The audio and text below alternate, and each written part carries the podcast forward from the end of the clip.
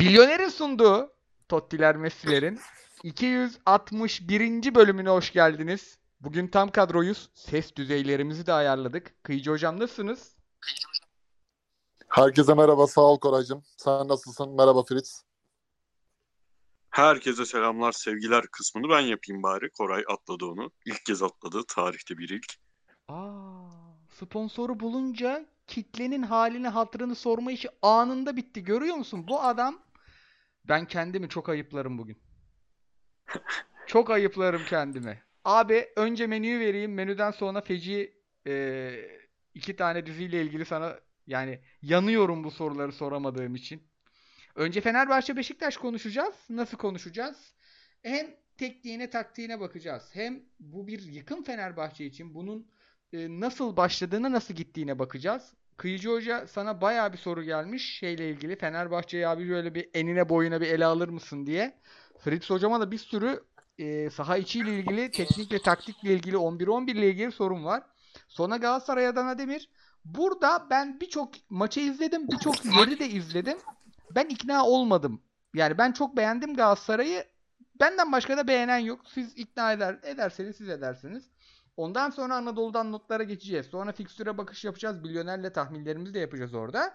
Ondan sonra da çok güzel sorular gelmiş. Sorularımızı cevaplayacağız ve bu haftayı da Süper Lig'de kapatacağız. Ama önce Kıyıcı Hocam iki diziyi kısa kısa soruyorum. Aile işi sence tutar yürür mü? Abi şöyle, Kıvanç Tatlıtuğ'un e, Aşk-ı Memnu sonrası özellikle Kuzey-Güney tarzını biraz giydirmek istemişler. Yani hem o var, e, tutmuş iş üzerinden gitmişler bu defa Kıvanç'a. Yani tutmamış işte çarpışma, Kurt Seyit ve Şura gibi roller yerine bu defa oturmuş bir iş üzerinden kopya çekmişler.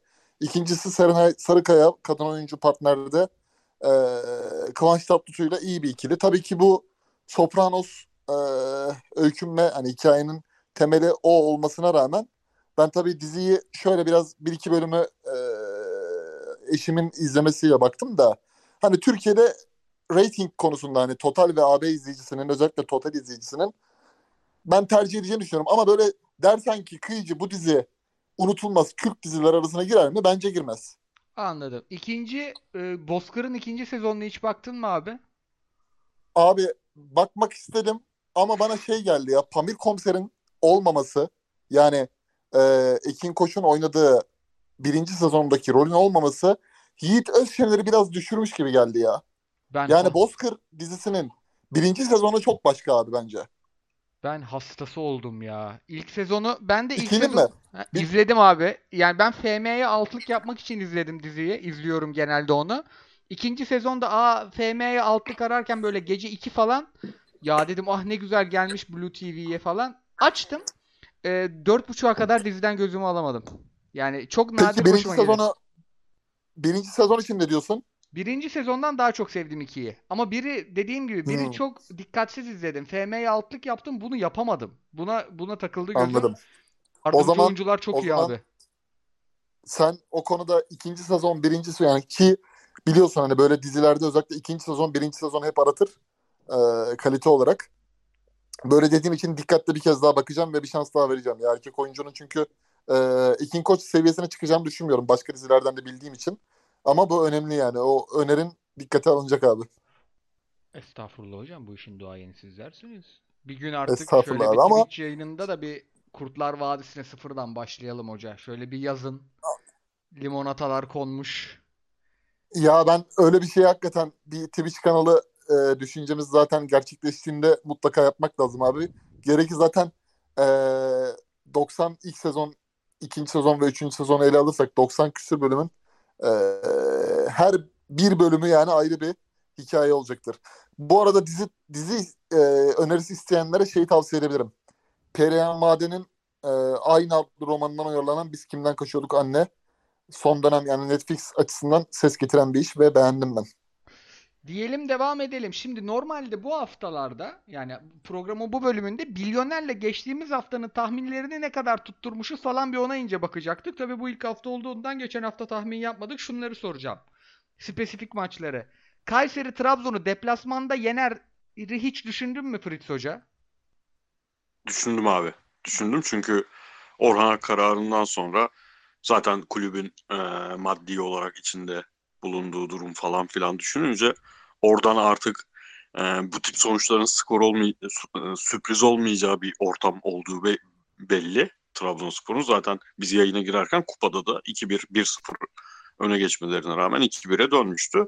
Düşündüm ayrıca Çağdaş Hoca büyük maçlarda e, bekleneni veremiyor genelde. Yani dört büyüklere karşı oynadığı maçlarda veremiyordu. Bir Galatasaray'a sükseli galibiyeti vardı. Ama hep o potansiyeli de taşıyor. Yani hoca acaba ne icat etti sorusunu sorduran bir hoca Çağdaş Hoca. O yüzden beklerdim abi. Peki Kıyıcı hocam Kupon yaptım mı? Kupona eklemedim diyeyim.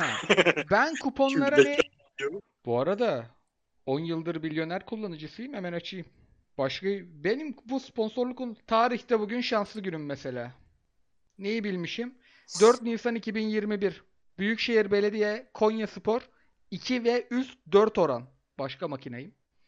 Ben Kıyıcı hocamın yaptığı ortak kupondan tutturdum geçen hafta. Natspor'da. Orada da Başakşehir Ankara gücü 1 vardı hocanın bankosu. Aslanlar gibi geldi. Kıyıcı hocamı tebrik ederim. Abi Allah bir razı olsun. Eyvallah abi. var mı bu konuda başka sorun yoksa bir şeye değinmek istiyorum Buyur ben abi. Abi Beşiktaş, Fenerbahçe, Beşiktaş derbisi. Ben bu nostaljiyi yapmak zorundayım.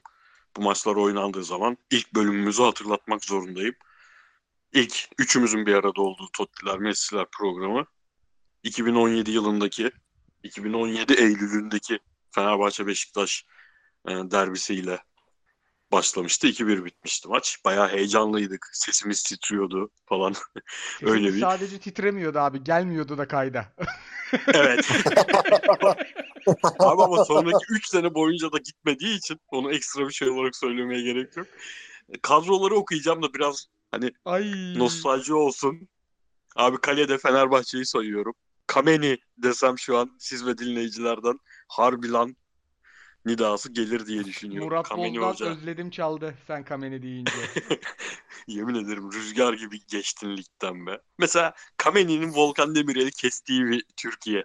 Çok enteresan bir dönemdi. Kameni'nin iki kişiyi çalımlayıp ondan sonra riske girmeyerek topu taça vurduğu an gözümün önünden gitmiyor. Abi hocanın hem yani o uçarı temkinlilik öyle bir uçarı temkinlilik. Abi sağ bek İsla, sol bek Hasan Ali, stoperlerden biri Nöştader. İkinci stoper beni kitledi abi. Google'dan bakıyorum. Google böyle enteresan ilk isimli falan yazıyor ya kadrolarda. Luis Carlos diyor. Bu kim abi? Bruno Alves olmasın? Hayır abi Luis Carlos. Google'ı arattım başka bir futbolcu çıktı. Neto mu acaba? Aa Neto'dur. Neto, Neto. Tamam. Neto. Yani orta saha Josep Souza Fenerbahçe'de. Ozan Tufan. Mehmet yazmış. Bunu da ilk an nasıl Mehmet dedim ya. Mehmet kim? Mehmet Ekici diye tahmin ediyorum. Ön taraf Giuliano, Jansen, Valbuena. Ön üçlüymiş. Şu andan iyi. Şu andan net iyi abi. Beşiktaş'ı sayıyorum hızlı. Burada çok sürpriz yok. Fabri, sağ bek Medel, sol bek Caner, stoperler Tosic, Pepe, ön taraf Atiba, Oğuzhan, Babel, Talişka, Quaresma, Cenk. Aslanlar gibi kadro. Kaç kaç bitmişti bu Değil mi? maç? Abi 2-1 bitti. 2-1 Fenerbahçe. Ee, Beşiktaş'ın hakemme epey bir itirazı olan bir maçtı. Biz ne konuştuk, konuştuk acaba? Çok merak ediyorum bu maçı. Abi ben de çok merak ediyorum da ilk bölümü ya şu an seste mesela iki haftadır sıkıntı varmış. O nedenini de anladık çözdük. Benim mikrofonum kulaklığım kadar kaliteli değilmiş diye. Ama o gün şu anki ses sorunları da ses sorunu diyen kardeşlerim o bölümleri dinlese o bölümleri dinleyen insanların yemin ediyorum bizim kulak burun boğaz masraflarını ödememiz lazım ya. Yani insanları sağır ettik. Bizi duymak için manyak ettik insanları. O yüzden biz de e, öğrenemeyiz. Geçeyim mi derbiye? Tabii. İlk defa 9 dakika ilk konumuza girmeden konuştuk. Böyle radyo yayını gibi çok güzel başladık bence. Şimdi abi Fenerbahçe Beşiktaş bu sahanın içi üçlüsü, beşlisi, işte stoperleri bunların hepsini konuşacağız ama sanki yani konuşunca böyle biraz yoğurdun kaymağını sıyırmış gibi oluyor. Çünkü aslında bakacağımız yer çok daha büyük, çok daha önemli bu maç onun küçük bir kısmı gibi geliyor. Şimdi Fenerbahçe için Kadıköy'de bu yıkım. Fenerbahçe kupa alamadığı sezonlar hiç yani hep oldu. Ee, oruca girdiği sezonlar oldu. Hep ikinci bitirdiği sezonlar oldu. Ee, domine ettiği sezonlar da oldu ama Fenerbahçe bütün kaleleri hiçbir zaman vermedi. Fenerbahçe bu sene hem kupalara talip değil ki Türkiye Kupası'nda gidiyor. Ligde de gidiyordu ama en önemli kaleyi bence düşürdü. Kadıköy düştü. Ve bunu bir saha içiyle sadece açıklamak çok doğru gelmiyor bana. Biraz sanki sahanın içini konuşmaya yönetimden konuşmak lazım. Kıyıcı Hoca ne diyorsun? Yani bu yıkımın sebepleri sence ne? Yani Jesus üçlü değil beşli oynatsaydı, sekizli değil onlu oynatsaydı mı konuşulur bu? Yoksa 5 senedir süre gelen bir e, durum mu? Bir erozyon mu bu? Ya genel fotoğrafta %100 katılıyorum abi. Bir ortadaki erozyonun e, sadece Jesus'a bağlayamayız. Bu Ali Koç ve yönetimini her zaman işte biz burada mesela hatırladığım kadarıyla Fenerbahçe'yi de tenkit edecek şekilde işler Fenerbahçe lehine giderken de bunu konuştuğumuz için yani e, Dünya Kupası yanılmıyorsam 11. ayının 20'sinden itibaren başladı. Fenerbahçe Giresunspor evinde mağlup oldu. 2-1 ve öyle e, işin lige, lige dahil rengi değişmeye başladı. O günde dahi biz mesela Ali Koç'un kendisi ve yönetim bazlı bir milattan bahsettik. Yani işin içine elin Portekizlisi diye bir tabir girdi. Fenerbahçe'nin bütün bence yakaladığı havayı tersine çeviren e, esas başlangıç milat buydu. Çünkü e, her zaman şey diyorduk. Bu sezon Fenerbahçe'ye dair hani maçları vura kıra kavgayla dövüşle kazandığında da işte Alanya'ya 5 attığında, Karagümrük'ü 5-4 yendiğinde, e, İstanbulspor'u 5-2 yendiğinde, Hatay'ı 4-0 mağlup ettiğinde hep şunu konuşuyorduk abi hani Fenerbahçe Jesus teknik direktör takımı yani bu takım teknik direktör takımına evrilmiş. Yani üçlü savunma, beşli blok bir orta saha zaman zaman pozisyonsuz oynayan bazı oyuncuların iyi katkı vermesi, önde Batshuayi'nin gelir gelmez goller atmaya başlaması, Valencia'nın performansı evet övgüyü hak edecek şeyler görüyorduk. Ama ne zaman ki diyorduk ki Ali Koç bu fotoğrafın içine girmeye başlarsa başarılı olduğunda hayır teknik adam ve oyuncu grubu değil biz de varız gibisinden başlarsa bu fotoğraftaki görüntü biraz bulanıklaşmaya başlar. Ki çok alakasız bir şekilde aslında ben orada başkanın yani Ali Koç'un söylediğinde şey düşünüyorum. Bütün istediği çocukluğundan yöneticiliğine, şirket holdingin patronluğuna kadar olmuş bir adamın biraz böyle hani Ünal Aysal'ın Fatih Hoca yaşadığı gerilim vardı ya. Bu elin Portekizlisini biraz çok ona benzetiyorum. Oradaki o tepkinin aslında başka bir amaçla söylendiğini ama bunu Jesus'a gittiğini ki Jesus'un da karakterini biliyoruz abi yani e, despot bir adam. Uğraşması zor bir adam ki ben bu adamı Portekiz'de Lisbon'da çalışırken de kavga dövüşü ayrıldığında da böyle oldu. Benfica'dan geçen sezon gönderildiğinde de böyle oldu. Yani iki tane kutup üç ay birbirini iyi idare etti ama orada bir kıvılcım oldu. Orada arada başka bir perde arkasında bir kavga oldu bence. Bunu söyleten başka bir şey oldu. O görüntüden sonra bütün sinerji, bütün kinetik döndü. Fenerbahçe Giresun'a kaybetti. Geldi. Dünya Kupası arası iyi değerlendirilmedi bence. O da fiziksel de o da ekstradan bir e, momentum kaybı oldu. Trabzonspor'a kaybedildi. Fenerbahçe yine bir hakem yoğunlaşması yaşadı ve Galatasaray'a 3 yenildi. Buna rağmen türbülanstan yine çıkmayı başardılar. Antep maçı, Ümraniye maçı, Paşa maçı bunlar kazanıldı.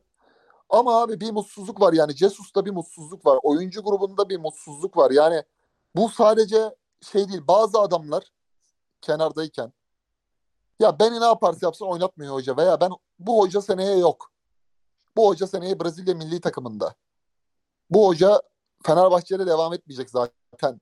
Bunu oyuncu grubuna hele ki böyle Jesus gibi bir teknik direktör takımı olmuşken oyuncu grubu bunu bilirse ve ortada dağılan havayı oyuncular her zaman söylüyoruz abi. Oyuncular her şeyi bilirler. Başkanlardan daha iyi bilirler iklime. Teknik adamlardan daha iyi bilirler iklime. Bir mutsuzluk görüyorsun yani. Bak bir tarafta şampiyonluk yarışında bir Galatasaray'ı görüyorsun. evet sallandığı zaman bile bir motivasyon bulabiliyor kendine. Biz şampiyon olacağız. Oyuncularımız kaliteli. Hocamız oyunculara uygun oynatıyor. Mertens gelecek, Victor Nelson gelecek, şu gelecek, bu gelecek, Abdülkerim gelecek. Rayına giriyor işler. Beşiktaş Valerian İsmail gitti. İnsanlar şey diyor yani Valerian İsmail sezona başlamasa Beşiktaş şampiyonluk yarışında Galatasaray'la en büyük zirve adayıymış diyorlar şimdi. E, kötü zamanlarda bile bir Masuaku frikik atıyordu maç alıyorlardı yani. O momentumu kazanmıştı Beşiktaş Şenol Güneş'in gelişinden sonra. Ama Fener hep istim üstünde abi. Yani böyle bir yarış sürdürülemez. Böyle bir yönetim anlayışı, böyle bir her her derbi maçında yani Galatasaray'ın 3-0 kazandığı sekans bu 4-2'lik maç Trabzonspor maçı yani yaşanan hadiselerde şey diyemiyorsun abi ya Fenerbahçe şanssızdı diyemiyorsun abi. Red bir başarısızlık görebiliyorsun ve bu fotoğraf bence daha çok acı veriyor Fenerbahçe taraftarına. Evet katılıyorum abi. Ama yine e, buradan genel bakıştan maça bir döneceğim. Maça nasıl döneceğim? 11 11 ile döneceğim. Çünkü 11-11'de Fenerbahçe'nin iyi bir oyununu gördük ve bu iyi oyunun hücumdaki en büyük temsilcisi hatta bence Ferdi de çok topa değmedi o ara. Tek temsilcisi Arda Güler'di. Fritz hocam hem bir maça baksak hem de sanki Arda Güler'in mevkisini de bulduk. Çünkü bir 3-5-2 gördük Fenerbahçe'de ve onun böyle sağ içi gibiydi ve biraz daha serbest oynadı. Sanki onun bütün bu hem topla hem yani hem pası atarken hem pası alırken hem dribbling yaparken bütün iyi özelliklerini bu rolde gördük gibi. Ne diyorsun hem oyuncuya dair hem maça dair? Abi beni çok mutlu eden bir şekilde gördük onu. Çünkü ben Arda çıktığından beri işte böyle çok aşırı üst e, düzey, çok aşırı yüksek profil isimlerle karşılaştırılıyor ya ki bu karşılaştırma Messi olur mudan başlayarak yapılıyor. Ben de hep diyordum ki ya bu adam, bu çocuk David Silva olsun ya. David Silva olmak için her şeye sahip ve David bu ülkeden bir David Silva çıkması da muhteşem bir şey yani. Sanki böyle profili düşür, düşüren bir şey de değil. Çünkü bundan 20 sene sonra konuşacağımız 5 tane adamdan biri olacak. David Silva ya da belki Luka Modric. O tip bir şeye dönüşsün istiyordum. Senin dediğin o açıdan çok doğru Arda özelinde. Bu role çünkü e, böyle sanki David Silva deyince artık son haliyle hatırlanıp daha orta sahacılık yapsın. Hayır. Serbest bir rolde.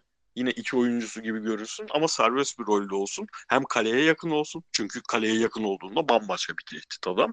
Ama orta sahada kaldığında da bu takımda kimsenin yapamadığı o tık bırakma ya da tık dönüp doğru adamı bulma işini yapsın. O açıdan çok iyiydi. Şeye de kızıyorum bu arada abi. Ya sonra ağlıyoruz şey diye. Ya bu adamlar mesela Arda Turan o kadar 20 yaşına kadar o kadar bütün ülkenin bayılarak baktığı adam niye böyle şeylere dönüştü? Tamam tamamen ülkenin suçu değil ama bir yanda da öyle şeyler yapıyoruz ki abi bir futbolcu kendini bir defa yere atabilir ya buna da hakkı olsun yani. Şimdi bunu alışkanlık haline getirir. Arda 20 yaşına geldiğinde hala kendini böyle yere atıyordur. O zaman eleştirirsin. Ama bir tane de hakkı olsun ya. Hemen bu kadar bence yani şey iki yüzlülüğü canımı sıkıyor. Herkes böyle hani Fenerbahçeli olmayan herkes. Orada nasıl oynamaz? Biz bile izlemek izliyoruz falan. Çocuğun ilk hatası gibi görünen şeyde de herkes bir anda üstüne çullanıyor. Maalesef Çok gereksiz buluyorum. Hata olarak da görmüyorum ya. Yani o benim top evet. oynarken en sevdiğim şey abi kaleye paralel çalım atmak. En keyifli şeydir. Adam kaleyi kapatır zaten. Sana omuz momuz koyamaz. Yağ gibi akar gidersin. Bir de sürekli hata yapma ihtimali vardır. Çünkü topu da almak ister. Böyle tam onu Arafta yakalarsın. Biri attı, ikiye attı. Aslında bakın tekrar izleyin pozisyonu. Salih zaten taktı ayağını. Hani orada ilk ya, teması at. aldı, atmadı kendini. Ondan sonra da ben de yakaladım mı halı sahada 35-36 yaşında adamım nasıl bırakıyorum kendini biliyor musun? Koray senle arkadaşlığı kesiyorum dersin ya. Böyle dönele dönele. Yani bu bir bu doğru bir şey mi? Değil. Ama bu bir ahlak göstergesi de olmasın. Sahada futbol Abi, kendini atar en, ya. Bak en olay o. Her konuda. Her, her, herkes yapıyor. Bu kulübün karakteri mesela Galatasaray'la bir şey ilgili bir şey oluyor. E, Galatasaray'ın kulübün karakteri. Abi şu karakter tahlillerinden bırakın ya futbolcu bunlar. Adamın da suçu yok. Yok yani suçu. Bunu alışkanlık haline getirir. Evet o zaman herkes eleştirir. Bir kale açısı var. Çok net orada yani. Futbolu bilen bir hakem, vardan izleyen bir hakem. O kale arkası açısından anında der ki hiç buraya bile gelme penaltı değil bu der. O işin ayrı kısmı. Bunda da çocuğun bir suçu yok. Öbür taraftan abi e, şey kısmı zaten onu gerçekten bu tip şeyleri bugün atlayalım. Uzun program olacak. Herkesin konuştuğu üçlü beşlileri atlayalım. Çünkü biz Trabzon maçından beri gelen bizim bir muhabbetimiz var. Sen Trabzon Fenerbahçe maçı öncesi sordun. Nasıl çıkmasını bekliyorsunuz Fener'in? Abi artık herhalde 3 stoper önü artı Arao artı Crespo ile çıkmaz. Kesinlikle artık dörtlü devam eder bu takım diye düşünüyorduk. Onda çıkmadı. Trabzon maçı yaşanmışken Galatasaray maçına öyle çıkmaz dedik. Onda da çıktı. Buna da öyle çıktı. Ha bunda ne farkı vardı? Ya Arao olacaksa bari en azından öbür orta sahacının daha farklı yönleri olsun. Sadece e, önde baskıda ve fiziksel işlerde ve koşu atmak üzerinden oynayan Crespo değil, azıcık ayağına top yakışabilen bir adam olsun dedik. Bu sefer de ayağına toptan başka her şey yakışan Mert Hakan oldu yanında. Bunları artık uzatmaya gerek yok. Bunlar Jesus'un bu senelik kariyerini, Türkiye kariyerini özetleyen şeyler oldu. Ama abi Beşiktaş açısından önce de bir bakalım. Şimdi ben gazete falan yönetiyor olsaydım hiç abartıyor muyum, etmiyor muyum diye düşünmeden destan manşetiyle çıkardım abi. Şimdi 6-0'la çok karşılaştıran olmuş. Abartı, abartılıyor anın heyecanıyla falan denebilir. Ama bak iki gün geçti maçın üzerinden biz yayın yapana kadar. Bence net bir destan ve 6-0'a gerçekten şu açıdan çok benz benziyor. Ortega atıldığında 6-0'lık maçta işte dakika 55 falan. 55'ten 80'e kadar 10 kişiyle Galatasaray henüz 10 kişi kalmamıştı. Emre Aşık atılmamıştı. 3 tane gol attı. 10 kişiyle 3 tane gol attı ve inanılmaz bir seyirci önünde, kendi seyircisi önünde yaptı bunu. Beşiktaş görece ee, zayıf daha zayıf kadroyla ligin çoğunluğunu götürdüğü Fenerbahçe'den daha zayıf kadroyla götürdüğü bir sezonda rakip sahada gerçekten saha içindeki en lider oyuncuları yani Beşiktaş'ın en parıltılı oyuncuları Gezal o an sahada yoktu gerçi ama 11'de vardı en azından. Gezal, Abu Bakar, Cenk dökülürken dökülürken 10 kişi kaldı 1-0 geride bunun üzerine 4 tane gol atmak işte uzatmayla beraber 43 e, dakikaya, dördüncü golün atıldığı dakikaya kadar o 10 e, kişi kaldı 52. dakikadan 43 dakika içerisinde 4 gol atmak benim görmediğim bir şey abi. Ben mi çok abartıyorum bilmiyorum yani. Yok Fenerbahçe stad takımın 10 kişiyle 4 tane gol atmasın benim aklım, hayalim hala almıyor ve bunu herhangi bir teknik taktikle işte Şenol, yani Şenol Hoca devrede Amir'i çıkardı. Orta sahaya ayağı çok daha düzgün. Çok daha o derinden o pasları çıkarabilecek bir oyuncu attı. Özgür rolde Southampton'da en çok oynadığı rolde Redmond'ı attı ve böyle çözdüğüyle açıklanabilecek bir şey mi? Onu hiç bilmiyorum. Abi valla yani bir Şenol Güneş destanı yazıldığına ben çok iknayım ya. Yani hatta 10 11 11'i sana sorduktan sonra artık full Beşiktaş konuşacaktık. Sen de çok güzel pasladın. Kıyıcı hocam, Şenol Güneş'in hamleleri önce Salih Amir Getson üçlüsünü bozması deplasmandayken yani orada biraz Maxime 4-2-3-1'e 4-3-3'ten çıkıp 4-2-3-1'e yatırımı yapması. Ondan sonra 10 kişi kaldıktan sonra Cenk'i çıkarmayıp iki forvetiyle devam etmesi ki Abu Bakar'ın da kötü bir gününde olmasına rağmen Abu Bakar'ı da çıkarmaması yani tam tersi bir iki, bak o penaltı gol olsa bir 6-0 Fenerbahçe bir şey olabilirdi. Kuştaş'a bir, başka bir yerden çarpabilirdi. Jesus kuşu taşa nasıl yaklaştırdıysa Şenol Hoca da taşı kuşa yaklaştırdı. Hakikaten şu Şenol Güneş, Güneş'in hamleleri bir övelim ya. Abi yüzde yüz katılıyorum. Yani hoca bir kere her şeyden önce Fenerbahçe'nin o penaltı pozisyonu işte 10 kişi ve benzeri durumlardaki hücumlarını önlemek için bütün savunmayı hücumda başlattı. Yani Şenol Güneş aslında Süper Lig'de bu e, yoğurdun kaymağını yeme şeklini biliyoruz. Kendine dair olmayan bir şey yaparak etkinliği arttırdı. Bence e, uzun zaman sonra yani Türkiye Ligi'ndeki derbi performanslar açısından kartvizit atılan en net işlerinden biri. Hatta şöyle söylenebilir. 6-0 biraz 6-0'daki e, nasıl söylenir? Tarihi imza var. Biraz Pankulu sezondaki imza var. Biraz Sergen Yalçın'ın En Sakala'nın gol attığı maçtaki imza var. Her şeyden bir şey gördük yani ve bu birdenbire oldu. Bütün boyalarını döktü abi Fenerbahçe'nin. Hani Jesus'la ilgili gollü maçlar olduğunda diyorduk ya Adana Demir maçı, işte Karagümrük maçı. O zaman Fenerbahçe rakibinden daha fazla gol atıyordu. Bu defa Beşiktaş çok ekstrem de saha içinde bir şey yapmadan doğru durarak bunları yaptı. Bence o daha da ilginç. Yani Redmond diye bir oyuncu belki Southampton'da kaç defa izledik. Orada bile göstermediği bir performansı gösterdi Kesin abi. abi net. Yani dengeli, üretken, skorer. Hani izlerken diyorsun ki ya 11-11 oynanırken bu Cenk ilk yarıda çıksa olur mu mesela? Ama hayır neden Cenk'in oyunda kalması gerektiğini göster. Neden oyunda tuttuğunu gösterdi daha doğrusu. Hayır dedi bu iş böyle yapılır. Bu yoğurt böyle yenir. Onu gösterdi. Salih'in nasıl bir özellikleri, meziyetleri olduğunu gösterdi bir kez daha. Hani ben gelecek sezon bu takımla şampiyon oynatacaksam devam ettiğimde Salih benim şöyle bir oyun, önemli oyuncum. Bakın bunları yapabiliyor gösterdi. Yani Valerian İsmail döneminde böyle bir maçı oynayabileceğine ihtimal verebilir miydik Beşiktaş'ın yani? Veremezdik abi. Ki Yani- oyunda o izler de biraz vardı. Hani uzuna atayım indireyim de vardı. Tabii tabii yani onu çok lider yani cesaret ve yürekle futbolda çoğu şey e, yüzde otuzdur bence cesaret ve yürek böyle maçlarda. Ama çıkarttıkları sonuç bir şeylerin de çok doğru yapıldığını yani Fenerbahçe'nin bütün sinir sistemini bozdu abi.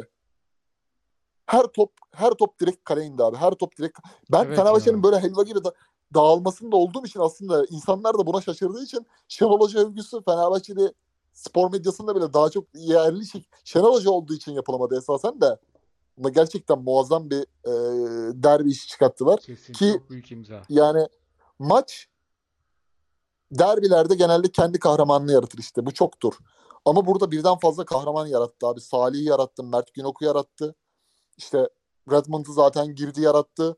Abu Bakar kendi performansının altındaydı. Gollük imzayı attı. O yüzden ben bu maçın bir MVP'si olacaksa Redmond tabii ki sahadaki isim.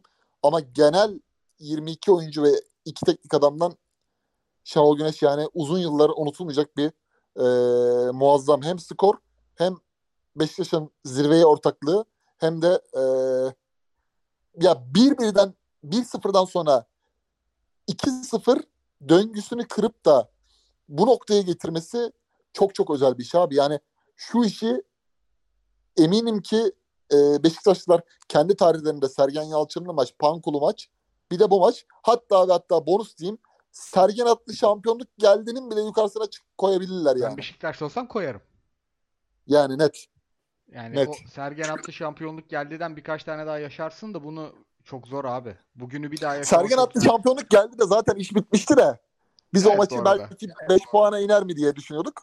Ama bu ondan çok çok öte. Fersah Aynen. fersah. Yok abi tekil örnek olarak bunun üzerine sadece Beşiktaş değil Galatasaray Fenerbahçe'nin de yaşaması böyle nadir yaşanabilecek bir maç. Son, Sergen attı şampiyonluk geldiğinin hikayesi maçın kendisinden ziyade. Çünkü o dümdüz bir maçtı.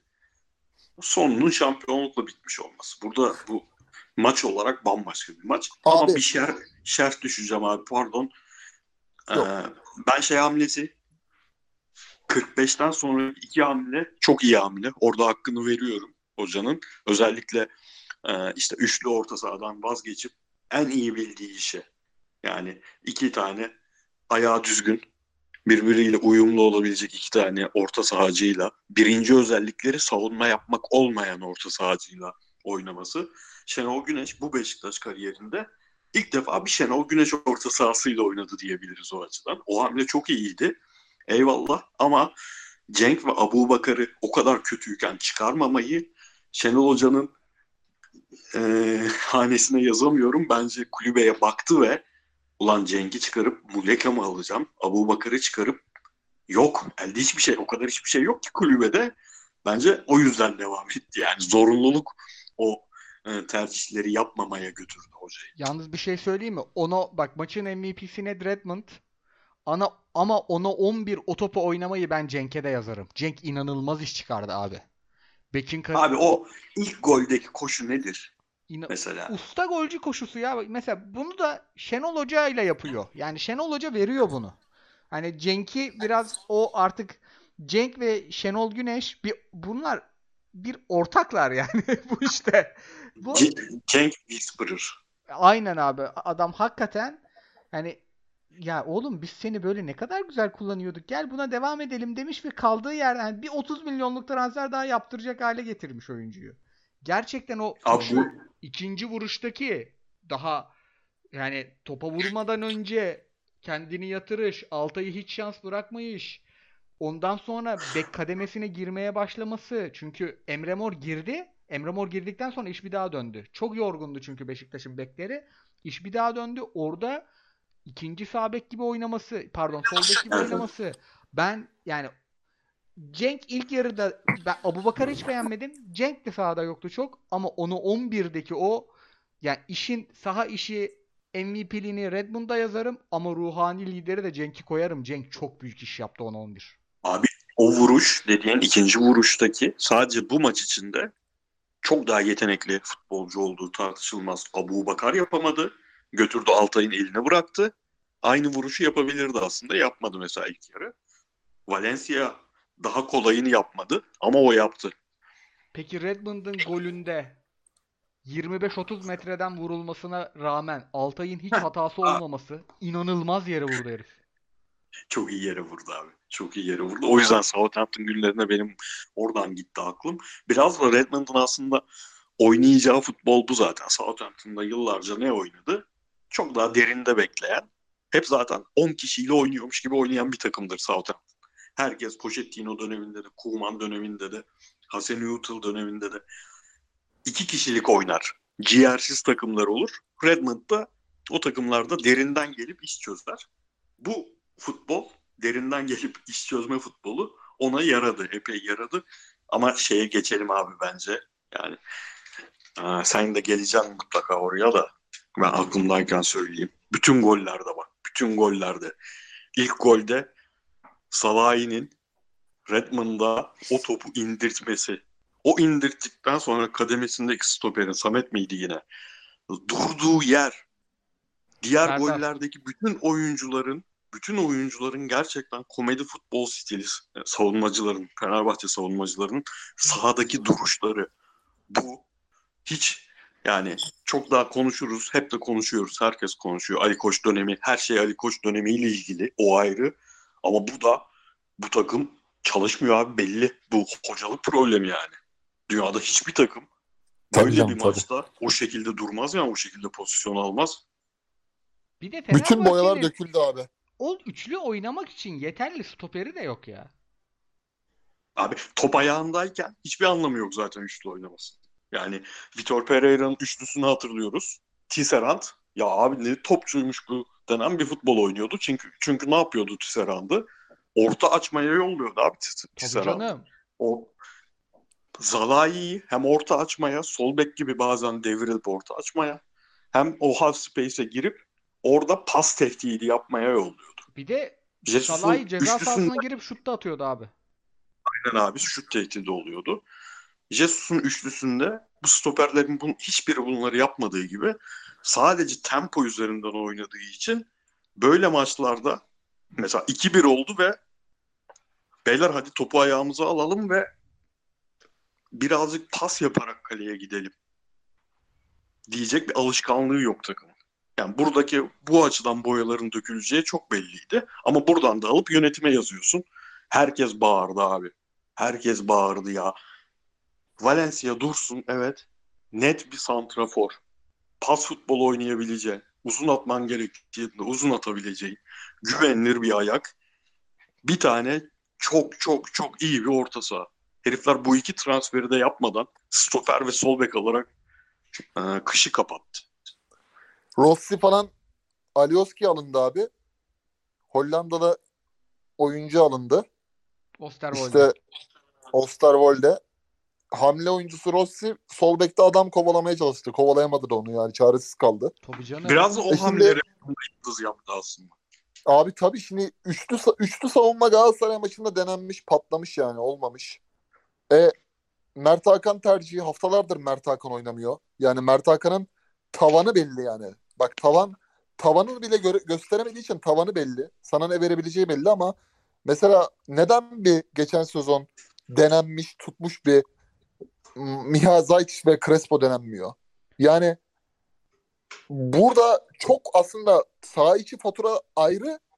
Yani bu takımın hiçbir büyük maçı kazanamaması, İTKK bu maçlarda bir gol atması, işte eee,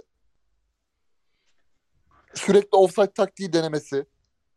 Yani uyarı geldi abi. Ümraniye maçında sana bir uyarı verdiler. Ren maçında sana bir uyarı verdiler Kadıköy'de. Zor kurtardın. Karagümrük dört tane gol attı.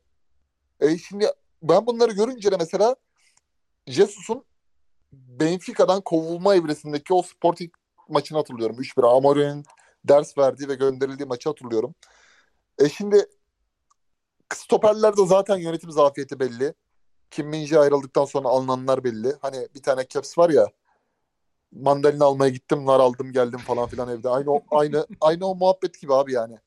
Şimdi Kim Min-jae kalitesinde bir oyuncu bulamamışsın ve 3 tane almışsın. 3 tane birbirine benzemez almışsın.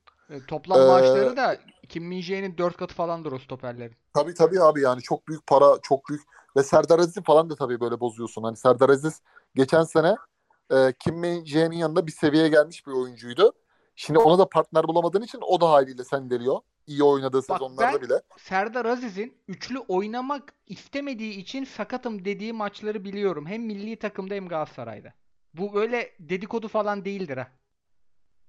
Yani çok nadir Abi- biliyorsunuz öyle yani isim de vereceğim. Biz Serdar Ali Çelikler infosu sıkmayız yani. Ben bunu duydum biliyorum. Bu adam üçlü oynamak istemediği için sakatım diyen bir adam. Ya hiçbir şey yani Koray şöyle düşünelim. Takımları Fenerbahçe düşünmeyelim abi. Beşiktaş düşünmeyelim. Atıyorum işte e, Toulouse Montpellier maçı izliyoruz. Montpellier Beşiktaş diyelim. Toulouse'da Fenerbahçe diyelim. Montpellier'li oyuncular abi 40 metre 50 metre güçlü bir dribbling yapıyor. Kendine yaklaştırmıyor yani ve şut açısı bul- buluyor. Diğer takım çalışmıyor deriz abi herhalde değil mi? E tabii. Yani ya stoperlerde sorun var ya o stoperleri koruyamıyor orta saha oyuncuları deriz ki üçlü oynuyorsa Yani- öyle bir korumaya ihtiyacı da yok zaten. Sizin mazeret göstermek gibi bir hakkınız var mı bu sezon? Pandemi sezonunu gördük biz Sergen Yalçın'la Fatih Terim'in kapıştığı. 7 günde 3 maç oynuyordu bu insanlar.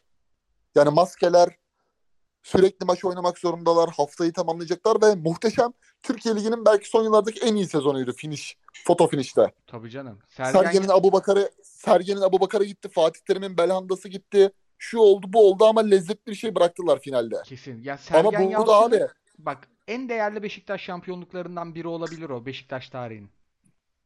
E tabii abi şimdi bakıyorsun Dünya Kupası arası gelmiş. Bu takım bir ay ne yaptı? Bu takım bir ay ne yaptı? Depremle ilgili ara geldi. Bu takım bir ay ne yaptı? O zaman abi bence burada konuşulmamış bir şey var. Brezilya ile ilgili flörtler geldi. Jesus'un konsantrasyonu bozuldu. Yönetimle Jesus arasında bir kriz vardı. Bu kriz paspas altı edilmek zorunda kaldı.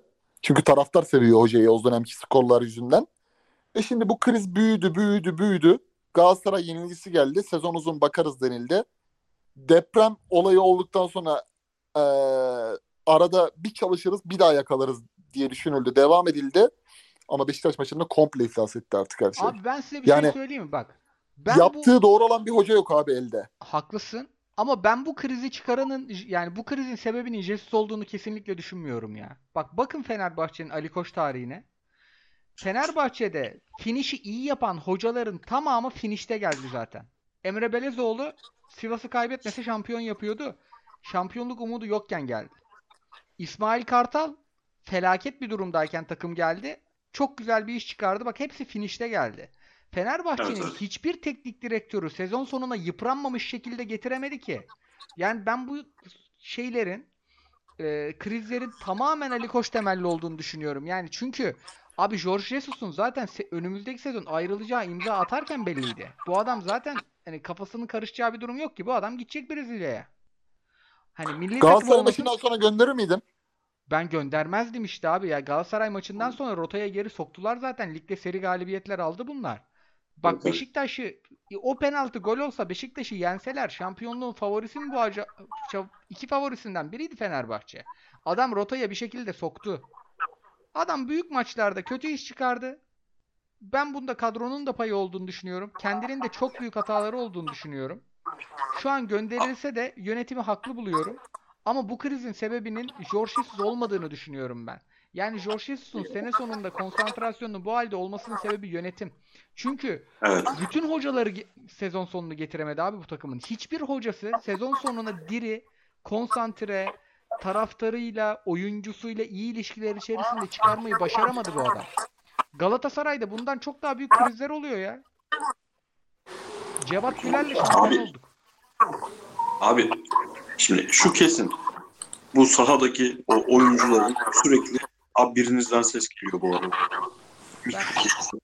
Kıyıcıdan sekiyor. Abi o sahadaki duruş teknik direktörün kafasının burada olmadığını net gösteren bir duruş. Yani Jesus seviyesinde bir teknik direktör bir takıma istediği kadar e, çizgiyi savunma yaptırsın, istediği kadar önde oynamaya çalışsın, o yüzden arkada açık vererek yakalansın. O şekilde yakalanmaz. Ama senin dediğin çok doğru. Bu adam niye bu noktaya geldi? Abi bence iki sebebi var.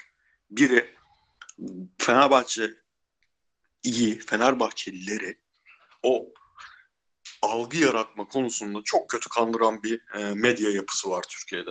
Çünkü Fenerbahçe'nin çok büyük başarısında da üzüntüsünde de çok daha büyük bir reytingi olduğu düşünülüyor. Ki ben önemli oranda buna hak veriyorum. Çünkü Fenerbahçe'nin kazandığı maçlardan sonra bir yayının izlenme sayısıyla Galatasaray'ın Beşiktaş'ın kazandığı maçlardan sonra farklı. Bunu hepimiz biliyoruz.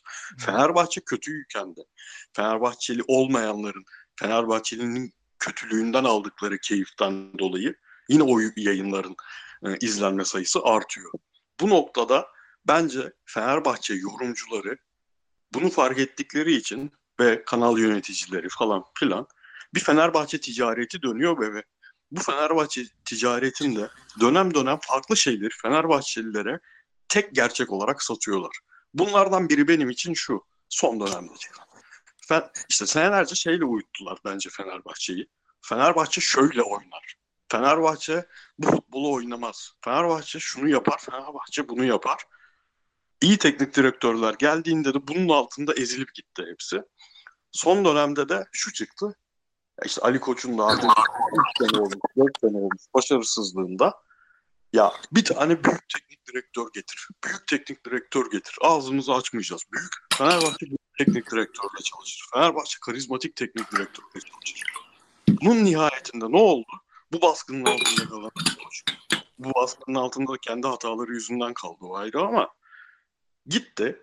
Şimdi Jorge Jesus'un çok iyi teknik direktör olduğunu düşünmeyen yoktur. Jorge Jesus Türkiye'de bir çalı- takım çalıştırsa keşke demeyen adam yoktur. Ama 10 sene önceydi abi o. 10 sene önceki Jorge Jesus'a biz hayrandık. Son hali insanlar yaşlandıkça belli e, alışkanlıkları daha sertleşir. Eskiden daha iyi yaptıkları şeyleri artık o kadar iyi yapamaya, yapamayan bir duruma geliyor olabilirler. Fe- Jorge Jesus sanki 10 sene önceki Jorge Jesus'muş gibi.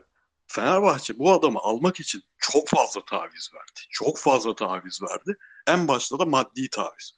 Ben Türkiye'de bir teknik direktörün işte 6 milyon diyen var, 7 milyon diyen var. Böyle paralar çalışması doların 20 lira, euronun 20 lira, 22 lira olduğu yerde bana inanılmaz geliyor. E böyle getirdiğin bir adam da hem e, yapı, kurulu yapı neyse geçen sene İsmail Kartal'ın bıraktığı yapı neyse ona tenezzül etmez. Ne bu ligi çok fazla ciddiye alır ne de kriz anlarında ya bir aidiyet hissedip buna göre aksiyon alır. Bence gelen durum tamamen, gelinen durum tamamen bununla ilgili. Bu adamın getiriliş biçimiyle ilgili. Evet yani gerçekten bu, bu da ben biraz şeye yoruyorum. Yani kendi kararlarına çok ıı, bir özgüven eksikliği var yönetimde. Ali Koç'ta da. Çünkü her şeyi denedi adam. Yani her türlü hocayı denedi ve tepe taklak giderken iş e şimdi el ele bir fotoğraf vermişler falan. Bu sezonu herhalde Jorge Jesus'la bitirecekler ama Perşembe günü mü? Çarşamba günü de Kayseri maçında tribünün ne yapacağını ben kestiremiyorum yani. Çünkü artık hedefte Jesus falan yok. Hedefte direkt Ali Koç var. Vallahi abi ben oradaki bir teraziye vurulacaksa bu defa Ali Koç'la ilgili 55-45 diyorum ya. Yani Jesus da elindeki topçularla bir tavşan çıkartmadı bence. Hataları var. Yani şunu söylemek lazım abi. Çünkü aldırdığı oyuncular iyi çıkmadı. Bu net. Evet. Pedro Pedro'yu ısrar olmuyor abi işte Pedro olmuyor. İrfan Can sağ kenarda olmuyor. Senin oyun dizilişinde olmuyor İrfan Can. İsmail Kartal'la oluyordu. Çünkü o takımın oyun riski seninki gibi değildi. Orada biraz bir maksimize ediliyordu bazı şeyler. Mert Hakanlı yapıda. Rossi, Mert Hakan, İrfan, Serdar Dursun, pivot santraforlu dizilende. Arkada Zayt'la Crespo her şeyi yapıyordu çünkü. O hem İrfan'a oyun esnekliğinde özgürlük veriyordu ama bazen ara ısrarı yapıyorsun ve Crespo ile Zayt'ın uyumunu daha gören yok Fenerbahçe'de bir arada. Yani bir Zayt, Crespo, Arda izlemedi kimse. Bunu izleyen yoktur Fenerbahçe'de bu sezon. Bir arada üçünü. Yani, Yani bir bu- Valencia Batshuayi uyumundan bahsedebiliriz bir dönem. İşte Valencia'nın abi ekstrası var 25-26 gol.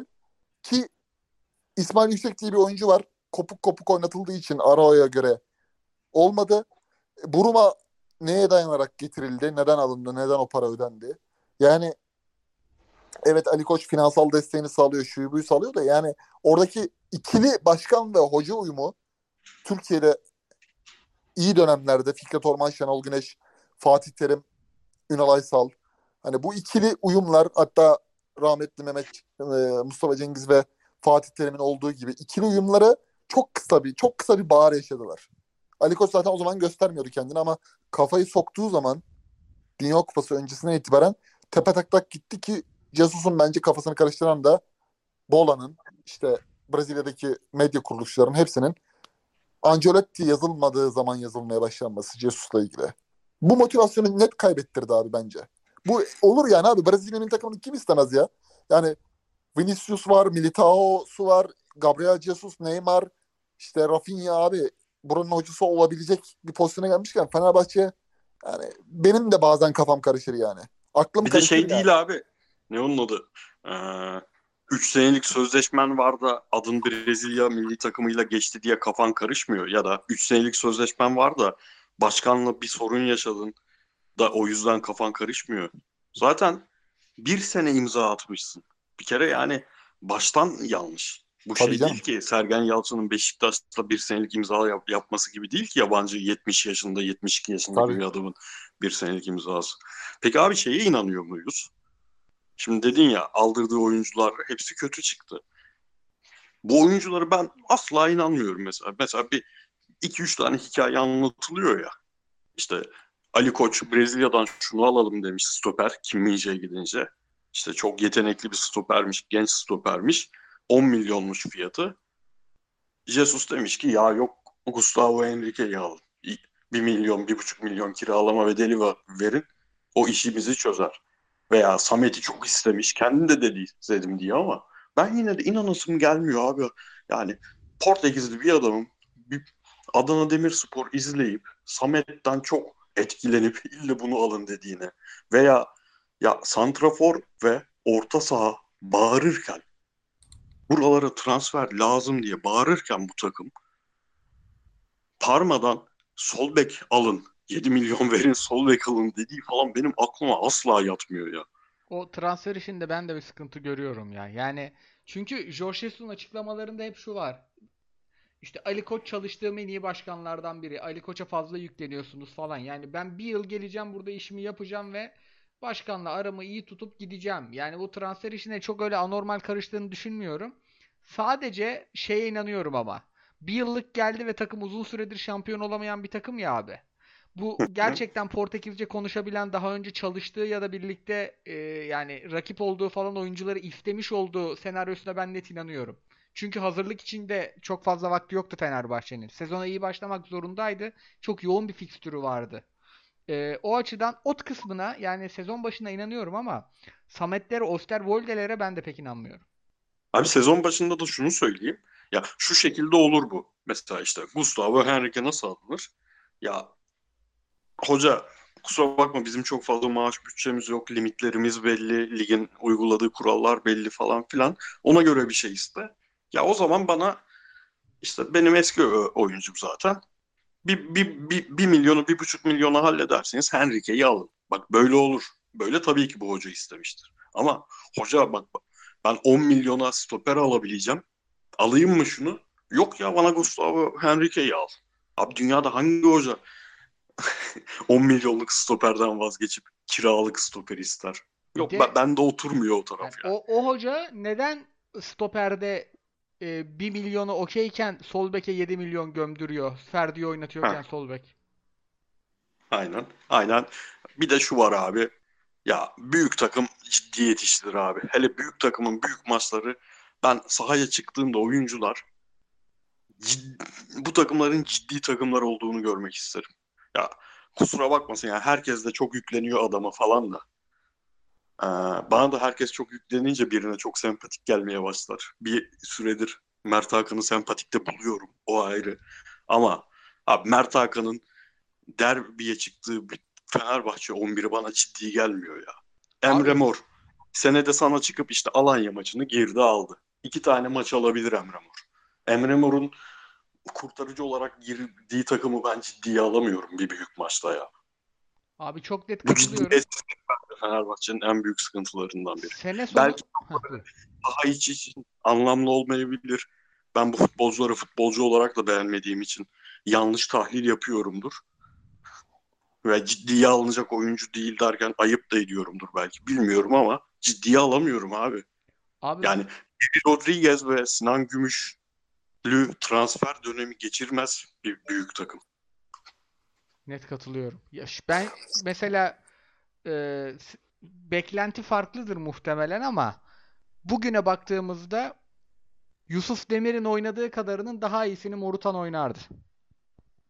Ama o değişikliğin yapılma sebebi şuydu. 13. olmuş takımın o seneki transferlerini istemiyoruz. Biz yeni bir şey kuracağız. Yeni bir yönetimiz.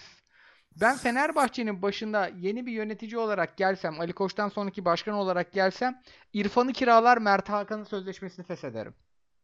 Abi Yani- ne güzel söyledin ya. Vallahi be- benim aklıma gelmeyecekti. Harbi öyle bir uyum yakalamışız ki.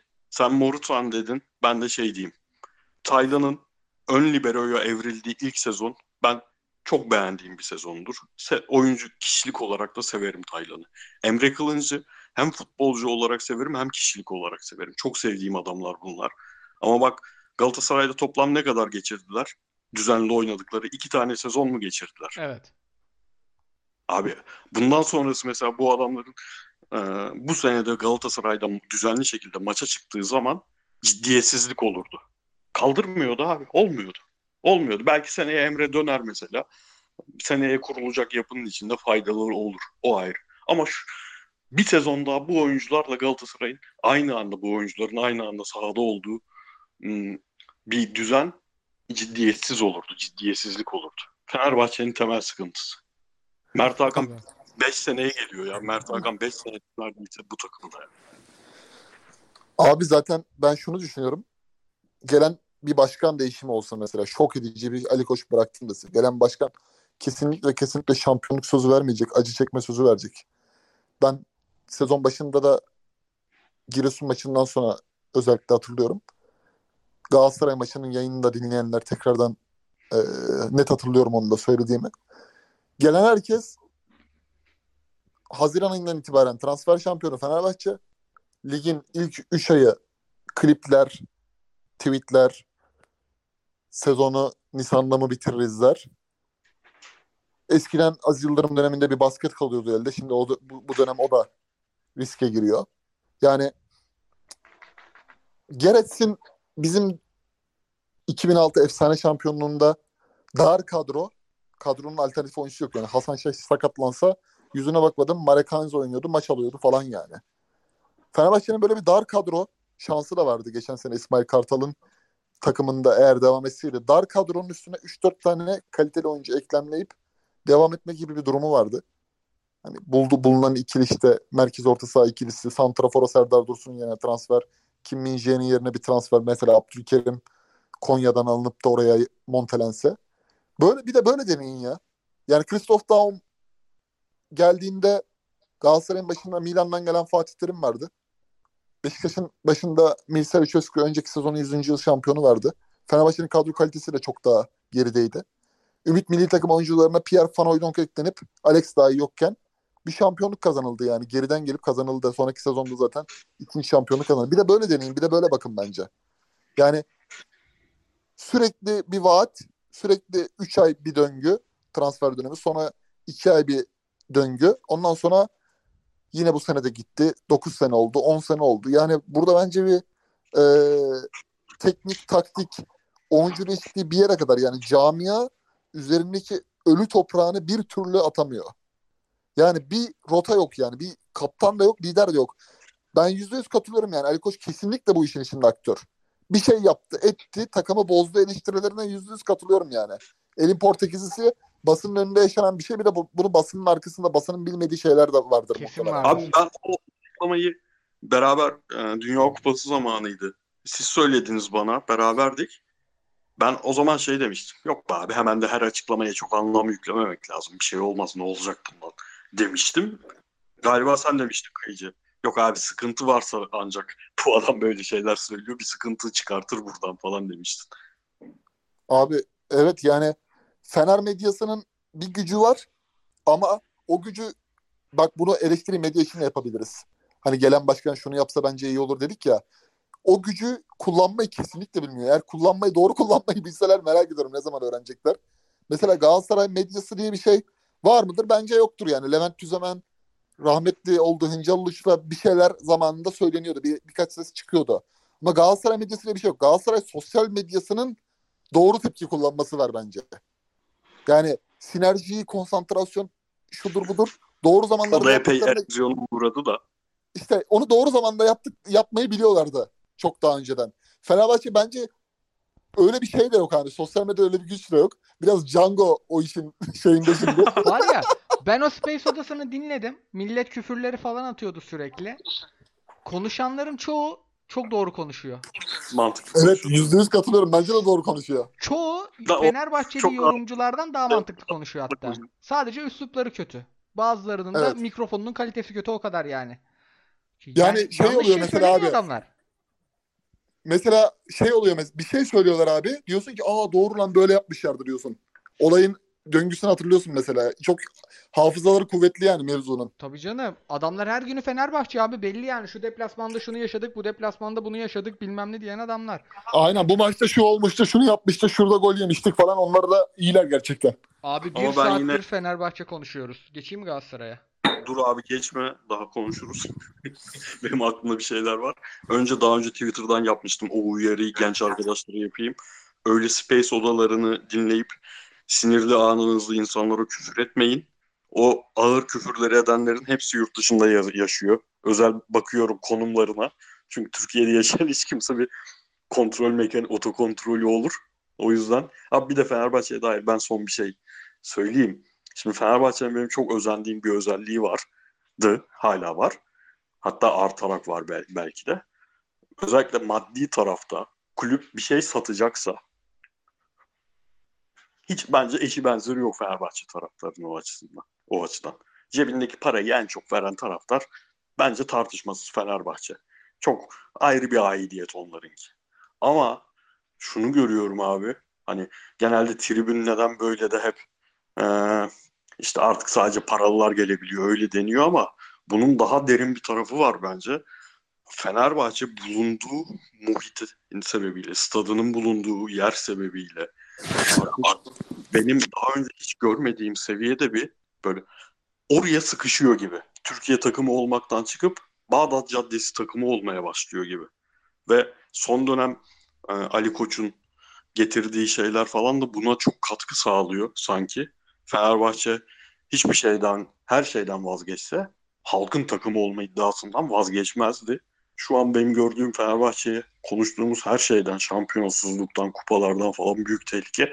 Çok tek bir muhitin takımı kulübü olmaya gidiyor gibi. Bence bir e, başkan adayı çıkacaksa, bir değişim olacaksa birinci gündem maddesi falan bu olmalı. Harbiden sahaya inen yani bu yeşil sahaya karışan değil, e, kastım o değil. Sahaya inen insanlara dokunan bir adam lazım gerçekten. O evet abi çünkü İngilizce konuşmak şey, istemiyorum da bu Gentleman's Club'a dönüyor Fenerbahçe. Evet abi yani çok çok çok çok oraya kanalize oldular. Yani tabii asla kanıtlayamayacağım. Böyle çok ciddi bir araştırma yapılması lazım bunu kanıtlamak için. Ama yine de söyleyeceğim. Yani metrobüse e, şirin evlerden binip şirin evlerden Fenerbahçe maçı izlemeye gelen insan sayısı 10 seneye göre bence çok azalmıştır. Çok güzel tespit diyelim ve Galatasaray maçına zıplayalım. Abi ilk yarıdan ben çünkü yani ilk yarıdan önce biraz da hazırlık maçlarından gelmek istiyorum. Hazırlık maçlarında Galatasaray'ı ben fizik açıdan iyi görmedim. Galatasaray'ın da son hali şöyle bir takım değil.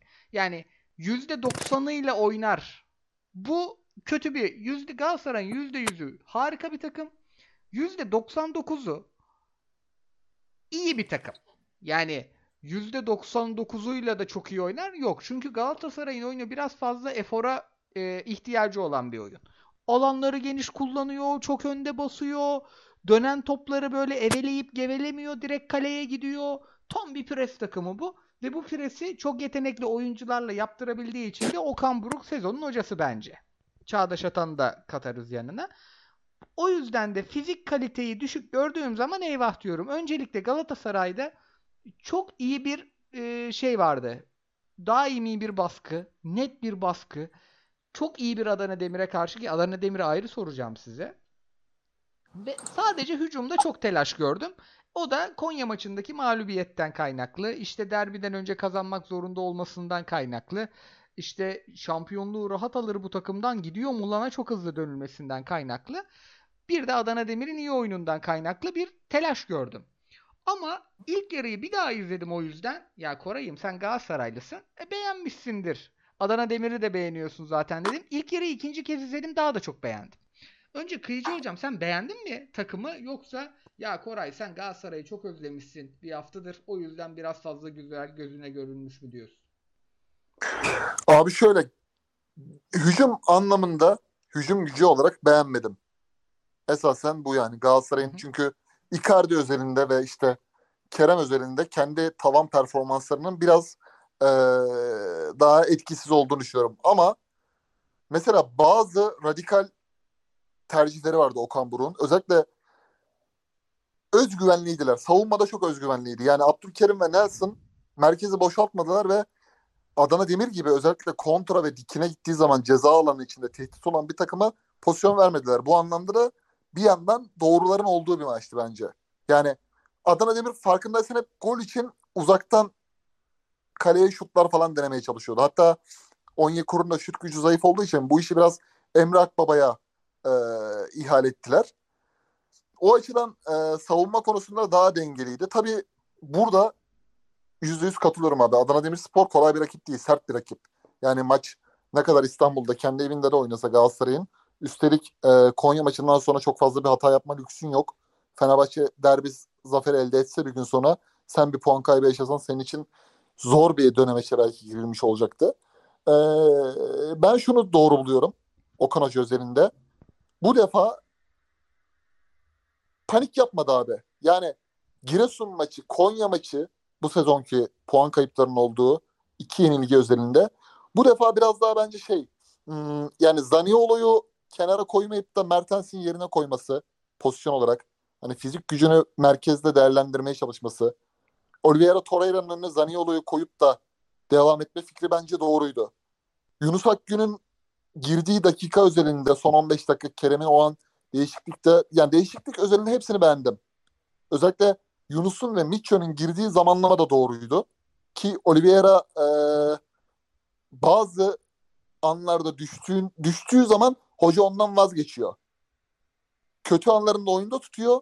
Düzelteceğine inanıyor ama gerçekten düştüğü anlarda hemen temlik koyuyor ona. Yani kötü Yani- Oliveira'ya tahammülü var ama yorgununa çok yok çünkü gerçekten orta sahada çok geniş alan bırakıyoruz Aynen. o zaman. Aynen. Onun yani or- oranın patlak olduğunu Okan Hoca çok iyi keşfediyor mesela. Mertens'in de öyle şimdi Mertens'in dönüşü çok önemliydi bu maç için özelinde. Çünkü eee, puan kaybı hissettiğimiz, derinden hissettiğimiz bir Konya maçında bile yani çoğu pozisyonda gözümüz Mertens'i aradı. Eee, o bağlantı rolünü iyi kötü ne kadar 65 dakika sahada kalsa da bir lider oyuncu profilini her zaman veriyor. Eee, ki burada şey yapmadı mesela yapabilirdi abi bu bunu yapabilirdi mesela yapmadı o mesela or, o şeyler falan çok hoşuma gidiyor hani çift forvete dönüyoruz ya Herro ya Merro bunu yapmıyor artık bu, bu bunun acı tecrübe olduğunu Okan Hoca artık biliyor yani. Bunu yapmadı. Çünkü o zaman gerçekten bir şeyler bozuluyor. Yani gerçekten böyle Mata Gomis falan bir anda giriyor ya. O zaman gerçekten bir şeyler bozuluyor yani. Veya oyun kötüleşiyor. Hiçbir şey olmasa bile oyun kötüleşiyor abi. Bu kumarı almadı.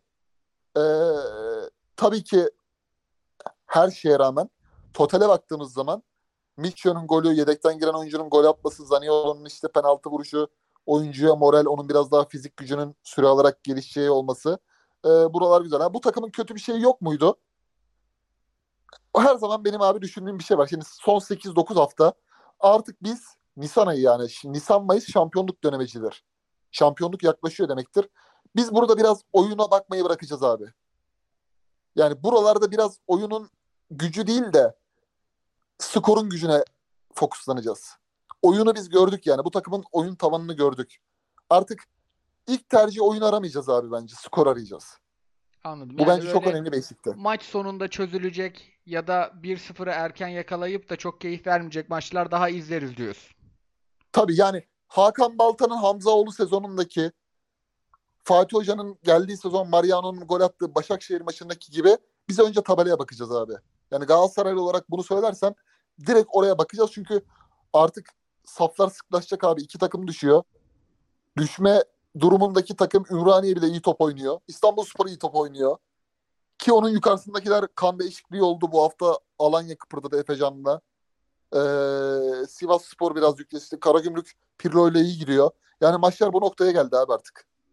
Ankara gücü sen söyledin. Tolunay Hoca gerçekten iyi oynattı. Bakma yenildiğine dedin.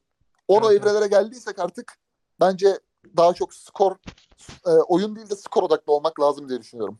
O zaman Fritz hocama da şöyle atayım. Abi Kıyıcı Hoca bahsetti. Okan Hoca'nın değişiklikleri sana soracaktım da hani oyunu değiştirmeden oyuncuları değiştirme işini. Genel bir Galatasaray alayım o zaman senden. Yani gerçekten ben biraz özlemişim bu takımı. Ben yani Icardi dışında herkesi beğendim ya. Abi önce Kıyıcı'nın Hakan Balta ve Hamzaoğlu sezonundan herhalde şeyden aklına geldi bilinç altında. Hakan'ın Antep ya da Gençler Birliği maçı mıydı? Çizgiden çıkardığı top vardı ya. Aynen Nelson. Bu maçta da Nelson'unki, Hakan'ınki çok spektakülerdi tabii. O kadar benzemiyor ama çizgiden çıkarması öyle bir. Hakan'ın şey Fatih Hoca ile 11-12 galiba abi. Yok yok Ha, o zaman- sezonu. Yok. Kıyıcı Fatih Hoca diyorsa Fatih Hoca siz. Abi şey Antep maçında top kaleye girerken çıkarttı ya. Üst sarı forma kırmızı şort. He tamam. Tamam. Hamzoğlu sezonu ama Gençler Birliği o da doğru. Selçuk İnan ortaladı. Kornerde yapıştırdı Hakan Balta. Biz bir sürü pozisyonu aynı potada erittik deyip devam edeyim. Abi şimdi benim maçın birinci notu şey hocanın ilk yarıda da kötü gidişte de benim sevdiğim özelliklerinden biri. Evet arada değişikliklerde çok ciddi hatalar yapıyor. Sonraki hafta hemen düzeltiyor. Yani belki bu maç hikaye olarak e, maçın ilk yarısı olarak Konya maçından da kötüydü. Ama Konya maçında yaptığı paniği yapmadı. Aynı hatayı yapmadı. Şu ikinci notum da şu bu maça dair. Şimdi hoca bazen haklı olarak e, ama bence çoğu zaman haksız ama bazen haklı olarak çok fazla takım yetenek üzerinden kazanıyor eleştirisine maruz kalıyor. Şu bu maç bütün oyuncuların hoca kötü hazırladığı için değil, oyuncular gerçekten çok kötü günlerinde olduğu için. Yani Olivier, Oliveira'sından Icardi'sine hatta Raşitsa'sına, Kerem'ine hepsinin kötü gününde teknik direktörü sayesinde maç kazandı Galatasaray. En azından böyle bir hoca imzası maç olması hoca için güzel oldu, sevindirici oldu. Onun dışında benim kafa hala Beşiktaş Fener maçında. Şu an düşünüyorum. Ha şeyi söyleyeyim abi. ne söyleyeyim diye düşünürken. Şey açısından şimdi Adana Demir gerçekten içeride olması hiç fark etmez. Galatasaray için en sıkıntılı orta sahaya sahip takım. Çünkü Stambuli ve Ndiaye bu ligin belki Torreira, Oliveira ikisinden bile daha oturmuş bir ikili. Galatasaray'ın alameti farikası ne? Ee, Abdülkerim'i pozisyonların içine kattığındaki duruşu, takımın sahadaki duruşu. Galatasaray'ın o duruşunu hem kendi alışkanlıklarıyla, kendi iyi yer e, paylaşmalarıyla hem de topu ayağlarına aldığında pas, biri çok iyi pas, öbürü çok iyi driplingle çok rahat delebilecek. Galatasaray bu sorunu en çok Ümraniye maçında yaşadı bu sene. Bu maça kadar. Bunu e, Galatasaray'ı birazcık kötü gösteren şey bence hocanın aldığı tedbirdi. E, özellikle Abdülkerim o kadar da şey eski maçlardaki gibi pozisyon almadı. Çünkü çok tehlikeliydi abi rakip. Yani çünkü e, sırtı dönük Stamboli doğru anda topu kaptığı zaman onu yanındaki adama verip Ndiaye'nin driblingle çıkıp Onyekuru'nun attığı koşu Galatasaray bunu defalarca yaşamaya müsaitti. O yüzden hücumda oyun o kadar iyi görünmedi. Ama olumlu taraf ne? Bir tane pozisyon verdin. Hatta bir buçuk pozisyon verdin diye. Bir buçuk pozisyonla maç bitirmek artık bu ligin bundan sonralarında şampiyonluğun kilidi olacak. Ee, sorun yok herhalde zaten Icardi ile Icardi ile de arada böyle maçları olur Icardi'nin. Bu adamlar e, konsantrasyonları zaten bu kadar problemli adamlar olmasa şu an Galatasaray'da izlemi, izlemiyor olacaktık. Bu kadar bence yüklenmeye gerek yok. İki hafta üst üste nasıl böyle olur falan. Yani o konsantrasyon işi de bundan sonra hocada. Yani tabii bir daha bir dahaki maça artık bildiğimiz Icardi'nin oyunu olması lazım sahada. Kupa zaten Başakşehir önemli de maç. Ben şeyi çok beğendim Adana Demir'de bir. Ya Badu zaten yorulana kadar ki Badu yorulunca Montella üçlüye döndü. Yani o katkıyı alabileceği Türkiye'de oyuncu çok yok. Hatta düşündüm ya kimi alabilirdi ligden? Getson belki son 30 yapardı onu. Badu yorulduğunda e, Adana Demir'in bizim orta sahayı kullanılabilir hale getirdi. Ama şeyi çok beğendim abi. Badu yorgun değilken bir gerçekten driblingle çok rahat, çok iyi derdi. İkincisi de hep iki kişi alanı kapatırken üçüncü bir serbest oyuncu hep abi pas kanallarına çok iyi girdi ya. Çok güzel pas arası yaptılar. Yani iki art bir tane aldın, bir döndün, iki döndün ya Kerem'e ya ya Kerem geldi ortaya ya da Raşit Say'a sıktın. O, o üçüncü hiç yaptırmadılar. O açıdan ben Montella'yı çok beğendim. Ben Montella bir de şöyle Trabzon kadrosu gibi, Fenerbahçe kadrosu gibi daha az sorunlu bir kadroyla görmeyi çok isterim hocayı. Abi ben de şeyden Bence, ee, net, bu, net abi. Katılıyorum yüzde yüz. Topu kaptıkları an yani kendi kalelere yakın topu kaptıkları an yaptıkları ne yapıyorlar? Stoperler nasıl duruyor? Ee, orta sahalardan biri stoperlerin neresine geliyor topu. O bu topla çıkma mevzu çünkü bunu özenip yapmaya çalışan ama gerçekten e, ister elindeki oyuncu kalitesizliğinden olsun ister kendi yetersizliğinden olsun çok sakin duran çok takım var. Adana Demirspor'da asla sakin durmuyor. Hep çok bilinçli ve çok böyle akışkan şekilde yaptılar o işi. Ben de onu gördükten sonra sonunda ikna oldum senin bu adama büyük takım verilsin tezinin doğruluğunu. Diyelim Anadolu'dan notlara zıplayalım. Hızlı hızlı geçeceğim. Koray şunu ekle şunu atla dediğiniz bir şey olursa alırım sizden. Çağdaş Beşiktaş Hoca... sorusu var Efendim? Beşiktaş sorusu varsa ben Beşiktaş'a dair bir iki bir şey daha vardı aklımda. Tamam bakarım sorularda. Olmazsa soru cevap kısmında bir daha alırız. Trabzon Kayseri Kayseri'de Campagnaro da ayrıldı. Deprem dolayısıyla psikolojik durumlardan. Çağdaş Atan ona rağmen inanılmaz iş çıkarıyor. Bu adam bizim üçümüzü de 11 oynatsa yine tehdit yaratır. Başka bir adam. Ama bu maçta aklımı en çok karıştıran şey Uğurcan oldu. Uğurcan çaprazdan ceza sahasının köşesinden ters köşeye yatarak gol yedi abi. Hiç sahada değil. Herhalde Trabzon'da saha dışı dert var. Maddi midir, manevi midir bilmiyorum. Yani Uğurcan'ı o halde göreceğimi hiç düşünmezdim. Ümraniye Konya'yı izledim sonra. Ümraniye %40 %35 topla oynamıştır ama topla hiç boş oynamadı. İnanılmaz iyi işler yaptı Recep Hoca. Recep Hoca'ya da Adana Demir gibi bir kadro lazım. Recep Hoca çok özel bir hoca. Konya 80 88'de 2-1 geriye düştü. 90 artı 7'de 2-2'yi yakaladı. Onlar da hocasına alışıyor herhalde. Giresun Alanya Efecan harika bir asist yapmış ya. Gördünüz mü asisti? Yerdeyken. Gördüm. Evet. Bayıldım Golde, oyuncuya. golde de doğru yerde. Redmond olmasaydı haftanın oyuncusuydu ya Efecan. Çok net. Çok net katılırım. Benim notlar bunlar abi. Sizin ekleyeceğiniz bir şey var mı? Milyonerle tahminlere ondan sonra da sorulara geçelim. Abi çok Ulan- kısa Oranak istifa etmiş bu arada. Etmiş Hadi. mi? 3-1 bitti maç. Ali Sove ikinci gol, üçüncü gol de Ali Sove. Trabzonspor için şu an bence en doğru aday Sergen Yalçın. Ertuğrul Doğan'ın yerinde olsam bir dakika bile düşünmem abi. Sergen Yalçın da çok rahat bir şekilde eğer bir kulüp takımına dönecekse, milli takım işi olmayacaksa e, Trabzonspor'a gelmek ister. Çünkü artık çok seçici davranıyor. Anadolu'nun taşını toprağını zamanında tozunu toprağını yuttuğu için e, Beşiktaş sonrası öyle bir yere e, konumlanmak istiyor. Hiç düşünmem giderim abi. Kadroda tam Sergen Hocalık oynatır yani. Yani Giderim abi Trabzon'a. Abdülkadir'in bıraktığı kulübün artık yani kaç teknik direktörle görüştüler bilmiyoruz ama ben görüşmediler bile kimsenin ikna olmayacağını. Çünkü içerideki durumu tam bilmiyoruz. Başkan bırakmış, teknik direktör bırakmış bir kulübe sen gider misin? Abi Abdullah Avcı Beşiktaş'ta daha kötü enkaz bırakmıştı. Ertesi sezon Şampiyonlar Ligi önemlisi oynattı. Sonraki sene şampiyon oldu. Yok ben e, ho- hoca da Abdullah Avcı Beşiktaş'tan gönderildi abi. Burada olmuyor deyip bıraktı adam. Abi ama olmamasının nedeni kendisi zaten. Abdullah Avcı'nın Trabzon'da bu seneki. Öyle mi dön? Ben sanki hani ku- kulüpte bir problem var da o yüzden. Abi bence kendisi ya çok yani Monaco dışı bir maçında abi şey görmedik ben Abdullah Avcı özelinde e, Jesus için nasıl diyorsak aldırdığı oyuncuların hiçbiri tutmadı. Gel buraya dediği oyuncuların hiçbirinden verim alamadı. Yusuf Yazıcı başta olmak üzere. Umut Bozok, Yusuf Yazıcı. Ben orada da temel sorunu Abdullah Avcı görüyordum zaten tamamen. Peki kadrodan kadro olarak uygun buluyor musun? Abi Sergen değiştirecek. Yani bence değiştirecek.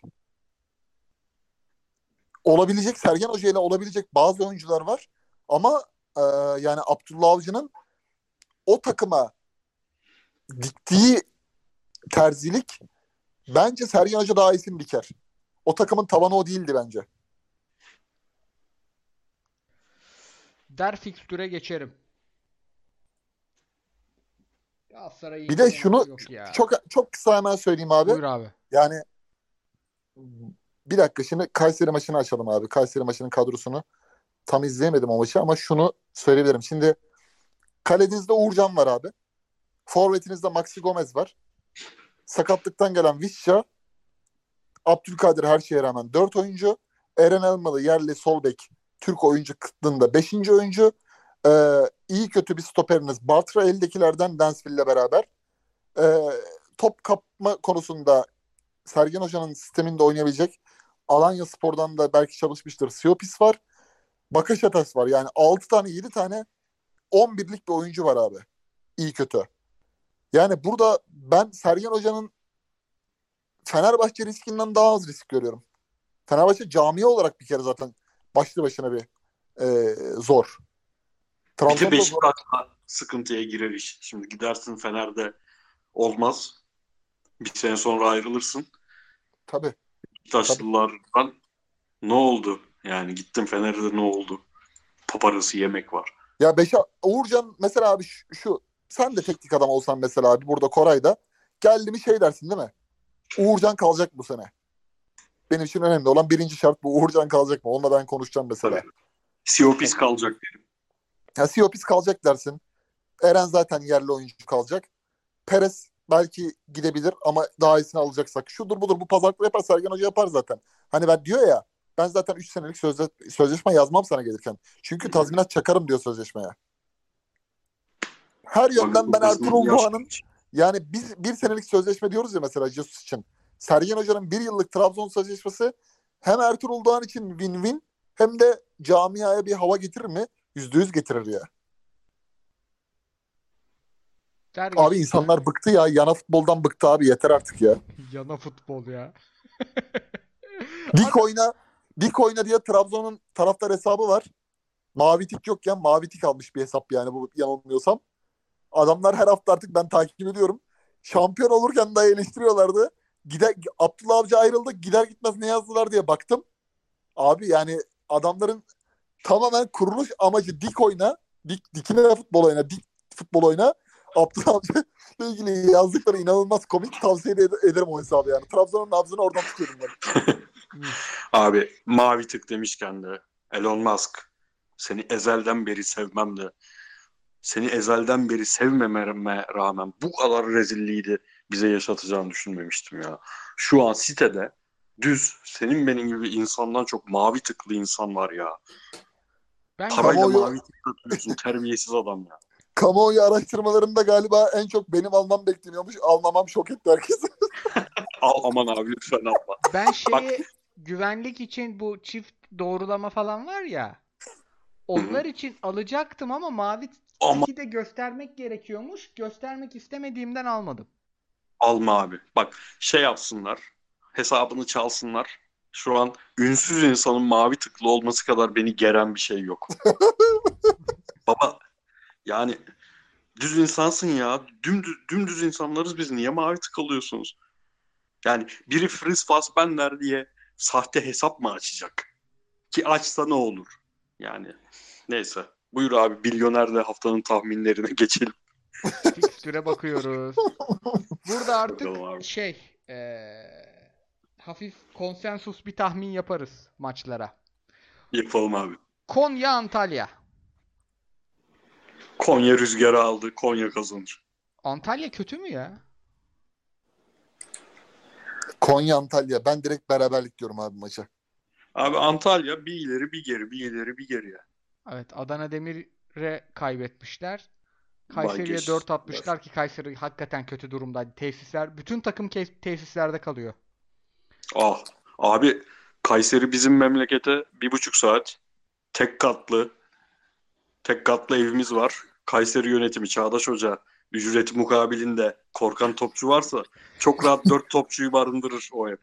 Beş Böyle topçuyu barındırır. Böyle de böyle de yaparız ticaretimizi. Ankara Gücü İstanbulspor. Ben Ankara Gücü'nden bir galibiyet daha bekliyorum. İyi başladılar. Başakşehir maçını izledim. Anadolu'dan notlara koymadım.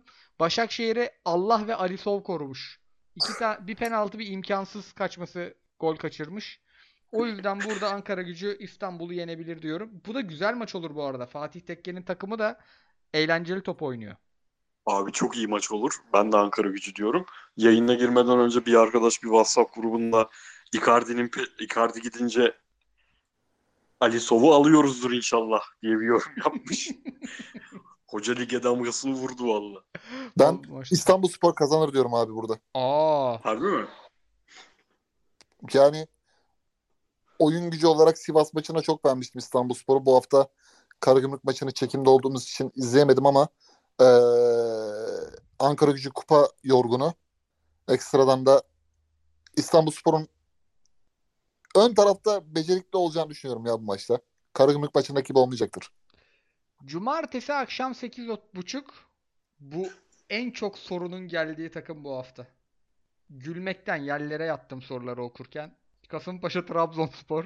Kemal Özdeş geri dönmüş. Allah aşkına yorumlayın demişler. Burada Kemal Özdeş farkıyla Paşa kazanır diyorum. Sorulara saklıyorum Kemal Özdeş'i. Sivas Başakşehir. Beraberlik diyorum ben de. Tamam. 1 ve 0. 0'a kırk. Şey gol ba- gol bahisine yönelik bir şey söyleyebiliyor muyuz burada? Abi ne istersen söyle. Milyonerde her şey var. İstersen söyle. Tamam o zaman skor tahmininden kaçıp gol gol tahminine yönelik üst olur diyorum bu maç. Tamam. Çünkü Kasımpaşa gelen hocaya kendini göstermek isteyecek hocalar. Kemal Özdeş gerçi yabancı biri değil ama Trabzonspor'da da Orhan Ak'tan sonra gelecek yabancı teknik adam veya yerli teknik adam kimse oyuncular gidecekler kalacaklar dönemine girdik. Biraz kasar gollü geçer. Kemal Abi Özdeş mesela- Turgay Ciner'den eski ya kulüpte. İnanılmaz. Mesela Mesela şey, şey oluyordur yani ha, o Kemal ne haber nasıl gidiyor falan kaldığı yerden devam. abi Kasımpaşa tesisinde çalışansın mesela. Gelişmelerden haberin yok. İşine gücüne bakıyorsun. Kafayı kaldırıyorsun Kemal Özdeş gel- gelmiş. mesela şey olmaz. O abi nerelerdeydin olmaz. Kemal adam fark etmez bile aradan gelip geçenleri. Ne övüyorduk Kemal Özdeş hocayı be. Tabii canım bizim şirketin avukatı var mesela. Skoda ile geliyor cam kırık. Abi diyorum gene camı kırdın herhalde. Aynı otur otur muhabbetler dönüyordur yani. Vay Kemal abi ne haber falan filan. Sivas Başakşehir. Abi iki takımda bende son form durumları hiç yok ya. Siz ne de diyorsunuz? Pek iyi değil. Yani bu maç izlenme açısından da çok tavsiye edeceğim bir maç değil. Belli Emre Belözoğlu'nun ben ayrılıc yani sezon bittikten sonra kalmayacağını düşünüyorum Başakşehir'de. Abi şu şimdi Hatay maçını bay geçti 3-0 hükmen. Ondan önce Ankara gücünü 2-0 yendiler. Yani bu Avrupa defteri kapandıktan sonra Sivas artık tamamıyla e, lige konum almak istiyor kendini. Yani Rıza Çalınbay gemiyi yanaştırmak istiyor. Korkulu rüya gelmeden. Başakşehir büyük bir şekilde dağıldı. Yani çok kötü 3 tane maç oynadılar. Kayseri, Alanya ve e, Beşiktaş maçları. Sonra bu hafta Ankara gücünü yendiler. Savunmada arızaları devam ediyor. Ben burada iki takımın da gol bulacağını düşünüyorum. Karşılıklı gol var bahisinin güvenli olduğunu düşünüyorum. Tahminin güzelliğine bak ya. Sırf bu bahis tutsun diye gol atarım kendi kaleme ya. Yarınki programa da bunu bunu rahatlıkla söyleyebilirim yani. Kafama çok oturdu şimdi sen böyle deyince. Beşiktaş Giresun. Hakan Kutlu hocam yine gayet güzel maçlar izletiyor. Bu maçın içinde uyurum. Galatasaray maçı da yokken bu maçı kesin izlerim. Pazar 20.30.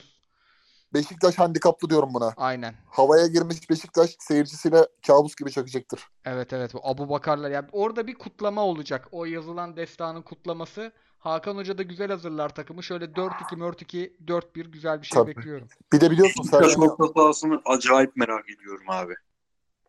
3 3 orta saha mı çıkacak, 2 orta saha mı çıkacak, tandem mi çıkacak acaba? Bence artık Maxim'le orta sahaya döner. İnşallah. bir de Sergen Yalçın döneminde 4-0'lık bir maç var. Mert Günok'un çok kötü işte hatalar yaptığı. Takımındaki eski oyuncular da Giresun maçına bir özel öyle şey olursa yani motivasyonu vardır. Abi bence bunu sadece şu an Türkiye'de sen hatırlıyorsundur. Futbolcular hatırlamıyordur o maçı. Yani şu anki Sergen Hoca'ya sor abi. 2 yıllık Beşiktaş kariyerinde en çok hangi maçı unutmak istiyordur? Bence Giresun falan der. Şeyine, şeyi de der ama gerçi sonunda şampiyonluk geldi. Şampiyonluğa giderken ki Karagümrük maçı neydi öyle ya? Oo evet. Evet. Yalnız pazartesi çok güzel maçlar var. Biri Kayseri Ümraniye. İki çok iyi hocayı izleyeceğiz. Saat 4'te ama biraz mesaiye takılır. Hatta bizim çekimlere bile takılır. 20.30 Karagümrük Fenerbahçe. Abi biz gerekirse yani ne yapacağız çekimleri bir tık erken halledip ya evde izleyeceğiz ya da Fritz hocayı bırakıp kanalda izleyeceğiz. Bu bu maç kaçmaz. Kanalda izlersiniz abi bu maçı. Ortam maç güzel olursa. Karagümrük Fenerbahçe gerçekten bu maçta şey görüyorum abi ya. Dizliğinden gol atmış maske çıkartan Mbaye ne görüyorum abi. Mbaye Cagne 4 maçtır atıyor bu arada. Hatta şöyle atıyor. Önümüzdeki maçta gol atacağım haberiniz olsun diye basın açıklaması yapıp atıyor. Bu Abi hafta yaptı abi. Hafta Yaptı. yatacağım. Ha bu hafta bir şey Abi- yap- bu hafta bir şey yapmadı. Wolverhampton 40 yaşında Diego Costa falan getireceğine bu adam bak West Bromwich'te bile takır takır atıyordu. Alkoy forvet oynasın ya. Bu adamın Abi değeri. bir de ne güzel oynuyordu var ya o ilk 5 hafta yani takımın Tabii. düşeceği kesinleşmeden önceki 5 hafta aman Allah'ım Harry Kane'di ya. Bu adamın kıymetini kimse bilemedi.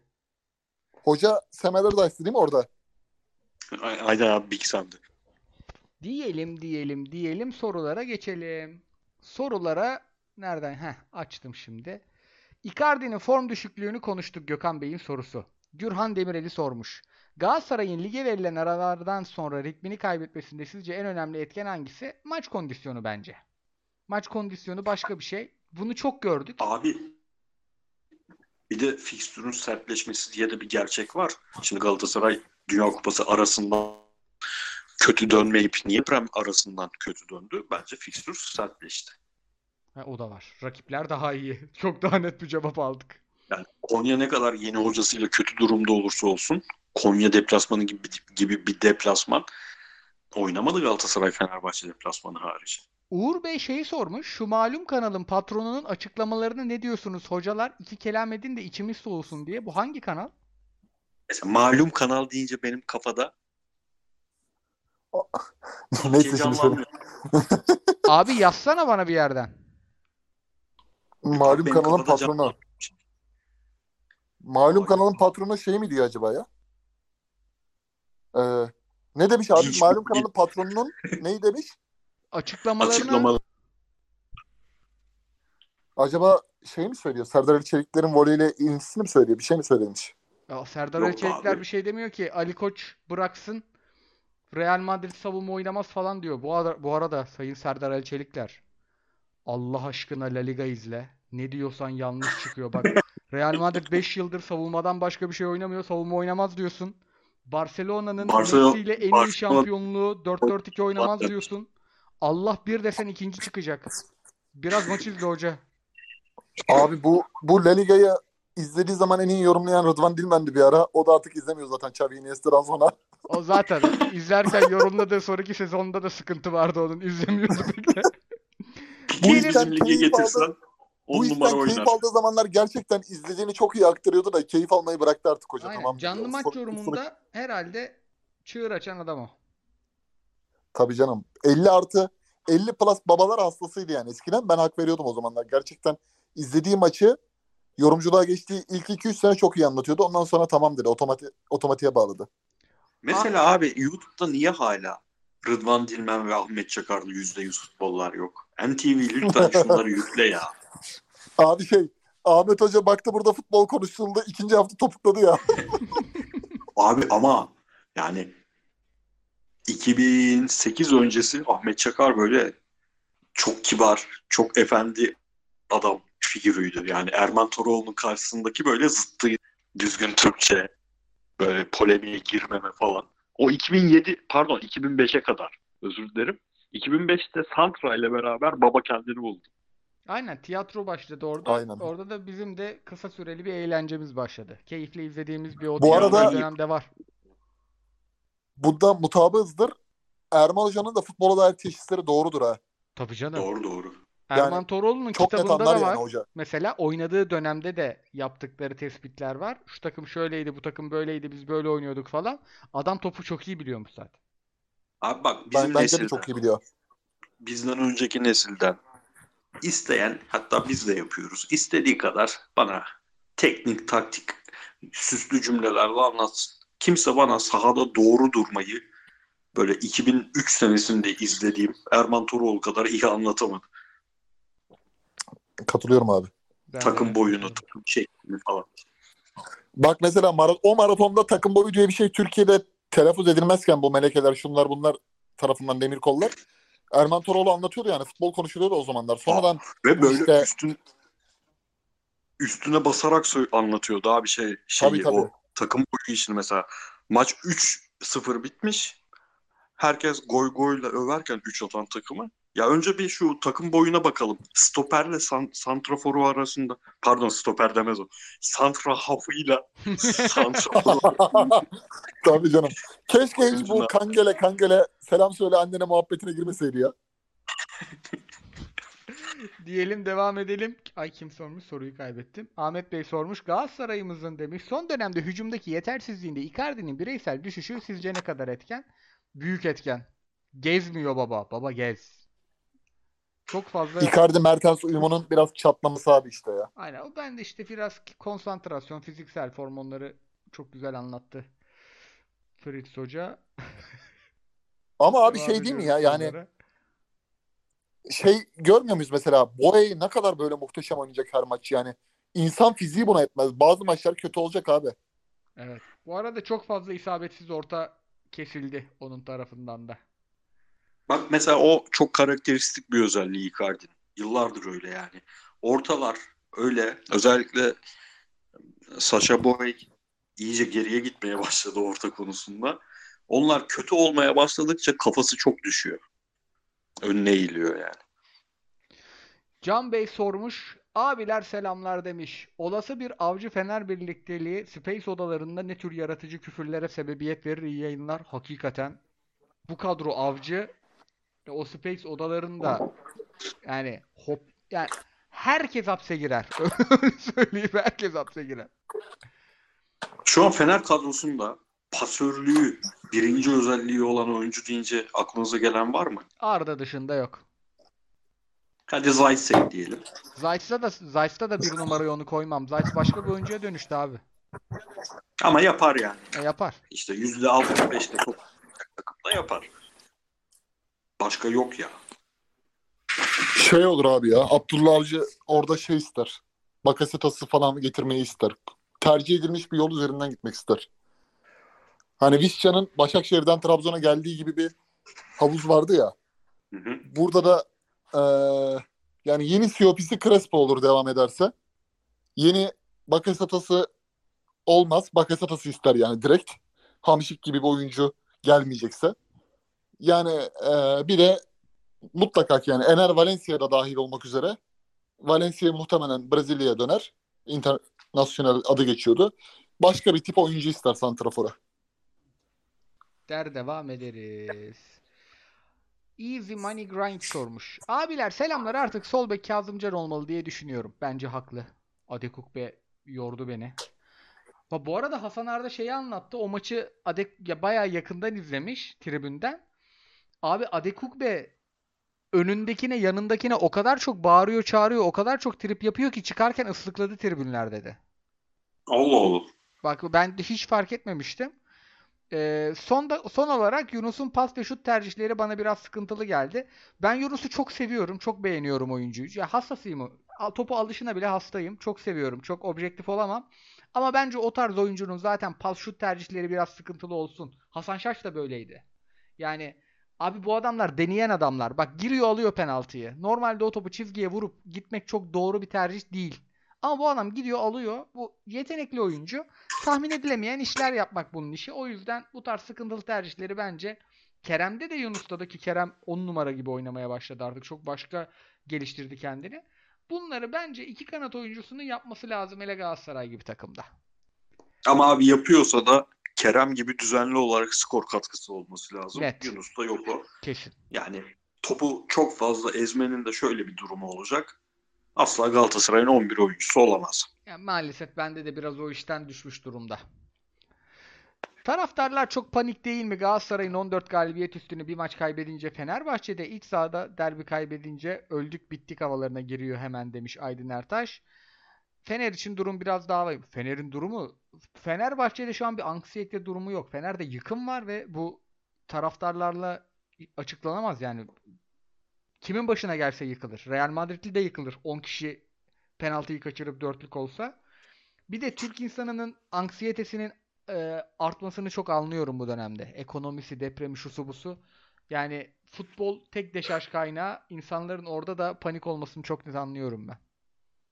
Abi Fener'de Galatasaray maçından sonra söylemiştim. Fener'in önemli problemlerinden biri Fenerbahçe acı çekmeyi, e, acı acıyı yaşamayı iyi bilmiyor artık yani. Yanlış yerlere kanalize olarak acıyı yaşıyor. Şampiyonlukta sürekli her şeyin iyi gid- giderek şampiyon olmak diye bir şey yok. Acıyı düzgün yaşayarak şampiyonluğa ulaşılıyor ancak Fenerbahçe onu unuttu. Şimdi Fenerbahçe'nin 2010 2011'de taraftardan bahsediyorum.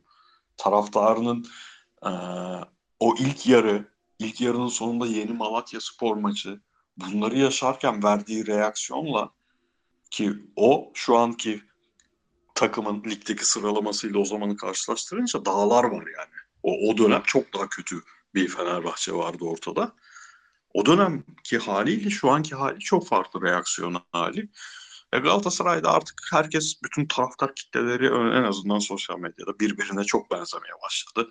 Ben Galatasaray taraftarından gördüğüm sıkıntılı hal şu. Öldük bildik, bittik de bunun bir tezahürü sanırım. Mesela hakem hatalarına eğer o an maçı izlemiyorsan herhalde dünyanın en büyük katliamı yaşandı diyorsun. İşte şu kart nasıl verilmez, bu penaltı nasıl verilmez. Sonra maçı izlediğin zaman yani gayet ortada pozisyonlara çok ekstra tepkiler vermeye başladı. Eskiden böyle değildi bizim taraftar kitlesi. O da işler işte ilk mağlubiyette öldük bittiye getiren bir sonuç herhalde. Net katılıyorum. Biraz o tarafta da fazla. Hatta depremden sonra ben kulüplerin çok daha soğukkanlı olmasını beklerdim taraftarları için. Onu da yapamadıklarını net görüyorum. Diyelim devam edelim, diyelim devam edelim. Galatasaray bu oyun ve kad- kadro ve oyun sistemiyle Avrupa'da başarılı olabilir mi? Fenerbahçe'ye yakın bir başarılı olabilir. Yani mesela biz Sevilla'yı elerdik ama Şampiyonlar Ligi için yeterli mi? Onu görmek lazım. Ben eee, pesimistim. Abi şöyle sorayım ben de size. Galatasaray ya da Fenerbahçe, hadi diyelim ya da Beşiktaş. Bu üç takımdan bu sene şampiyon olanın eee, iki ön elemeyi geçme ihtimalini görüyor musunuz? Rakibine göre Galatasaray geçebilir. Çünkü Galatasaray Rakipten yapacak abi. kastın ne abi? Yani eli yüzü mesela Sevilla geldi eleriz biz. Anladım abi. Mesela eee, kim gelebilir? Genelde şey geliyor artık. Fransa Ligi'nin üçüncüsü geldi. Marsilya'da ya da Lens geldi.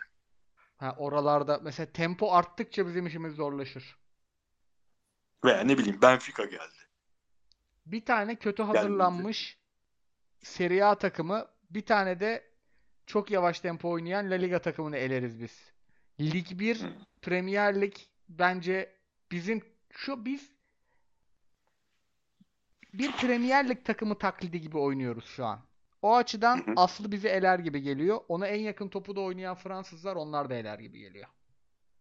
Ben senin kadar pesimist değilim abi. Ben mesela Hollanda Ligi'nin ikincisini Galatasaray'ın ya da Fenerbahçe'nin eleyebileceğini düşünüyorum. Doğru. Hollanda Ligi hiç konuşmadım. Hollanda'yı çitileriz. Ben Fransız'dan Yani- korkuyorum. Hollanda liginde mesela atıyorum PSV'nin karşısına Sekidika Ömer Bayramlı bir kadroyla çıkmayıp da tüm transferlerini hazır bir şekilde tutup da kimle yola devam edeceğini, kimle kalacağını, kimin ne zaman imza atacağını planlayıp kampa koyarsan elersin abi. Yani onu da bu ülkede iki tane ön eleme geçip de Şampiyonlar Ligi'ne kalma işi olacaksa eğer yeni düzende artık ne kadar zor olduğunu hepimiz biliyoruz. Başaracak tek yegane bir numaralı takım Galatasaray'dır. Hani daha önce çünkü çok daha zorunu başardı 1993'te Manchester United'a karşı. Ee, bu bence kadrolardan ziyade o kültürün süre gelmesi, Galatasaray'ın bu Avrupa'daki winner karakteri. Ben de o konuda e, Fritz'in dediği gibi yani bir şekilde Benfica gelse evet belki eleyemezsin. Roger Schmidt başka bir makineye çevirdi orayı ama yani aciz, aciz, aciz duruma düşmezsin yani ona eminim. Ya Benfica bu sene gelmeyecek de üçüncü kim olur? Sporting mi olur? Belki Sporting gelir. Ya şey şey diyelim abi Beşiktaş Fenerbahçe'yi mesela geçti Şampiyonlar Ligi yönelemesinde Benfica geldi. Ben Şenol Güneş'in Benfica'ya zorluk çıkaracağını düşünüyorum mesela Galatasaray özelinde dediği bu. Hı hı. Ama yani orada da tabii Koli ile Tayyip Talha oynamayacak mesela. Yine oraya Doğru. bir tane Pepe tarzı bir şey koyarsan yani. Ekonomini Ya. düzeltip ona göre koyarsan. Şeyi de görmezdik mesela. Fenerbahçe e, Ağustos ayı formunda değil de Eylül sonu formunda olsaydı en azından ilk önelemeyi Dinamo Kiev'i geçerdi Fenerbahçe. Tabii mi? canım tabii tabii. Kim Min-jae olsa da geçerdi bence. Tabii canım Kim Min-jae Yani Kim Min-jae olsa geçerdi.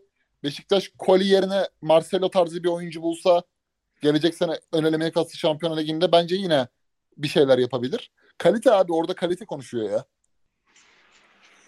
Diyelim devam edelim. Fed sormuş. Türkiye'de lig hiçbir zaman erkenden bitmez diyen Fritz Hoca. 9 hafta kala 6 puan artı ikili averaj artı iç saha derbi avantajından sonra hala aynı görüşte mi? Abi aynı görüşteyim. Aynı Ben de. görüşteyim ama yani bu görüşümü çok sekteye uğratan durum Fenerbahçe'nin bu sezonu tek bir sezon olarak yaşamaması bütün 8 sen- senenin arızalarının e, sonuca ulaştığı noktayla beraber bir ruh haline girmesi sadece benim bu e, düşüncemi değiştiriyor. Normal şartlarda şimdi Galatasaray bundan sonra çıkacağı hiçbir deplasmanın çok net favorisi olmayacak bence. Çünkü arızasız takım yok. Galatasaray e, ligin önemli bölümünü benim için çoğunluk öyle düşünmese de şampiyonluk futbolu oynayarak geçirdi. Skorlar tek farklı olduğu için öyle görünmüyor ama bence öyle geçirdi. Buna rağmen e, bu noktaya girildiğinde işte Nisan'ın 5'inden sonra 10'undan sonra hiçbir deplasman 3 puan parolasıyla net şekilde çıkılabilecek deplasmanlar değil. Ben geçen haftadan itibaren inşallah berabere biter bu maç kafasıyla bakmaya başladım. O yüzden bir noktada bir şey olur. İşte Icardi, o an elinde Icardi var. Icardi'nin kafası bir şeye atar ve performans göstermemeye başlarsa bir anda bütün parçalar oyunu oynamaya başlamış anlamına gelir. Arkadaki takımlarında ya bak bu kadar şu an Fenerbahçe'nin girdiği ruh halinde Fenerbahçe'nin puan ortalaması, şampiyonluk puan ortalaması hala. Öyle valla. Hala ve e, ligin diğer takımları şampiyon işte birinci takıma lideri oynadığı futbolu oynamayabiliyorlar. Mesela Galatasaray Beşiktaş'ı nasıl yakaladı Sergen Yalçın şampiyonluğunda? Birazcık Beşiktaş'ın e, o ruh haline girdikten sonra el ayaklar titremeye başladı. Daracık kadroda yorgunluklar ortaya çıkmaya başladı ve Galatasaray'da nasıl olsa ligden kopmuş havasıyla rahat oynamaya başlayınca pat diye yakaladı geldi. Aynı şeyin olmaması için bir sebep yok. Katılır devam ederim. Kıyıcı Hoca'nın tweet'e alıntılanması var. Benim Kemal Özdeş sorularım nerede ya? Heh, Doruk Bey ile başlıyor. Kemal Özdeş Hoca 3. hafta Kemal e, Kemal Paşa diyorum. Kasımpaşa'nın başına geçmiş. Sizce Hoca Süleyman Demirel'in 7 başbakanlık rekorunu kırar mı? Devam ediyorum. MFE. Abiler selamlar. Kasımpaşa Kemal Özdeş'le anlaştığını açıkladı. Bu seferki ayrılığı ne zaman açıklar? Abi şey Paşa gerçekten şöyle bir camia hani bu arada Selçuk İnan imza attığı gün çok yanlış takıma gitti tezim. Hayatımda tutturduğum en doğru tespitlerden kolay tespitlerden bir tanesi oldu. Zaten bunu da gördük. Net. Ee, şöyle bir yer abi.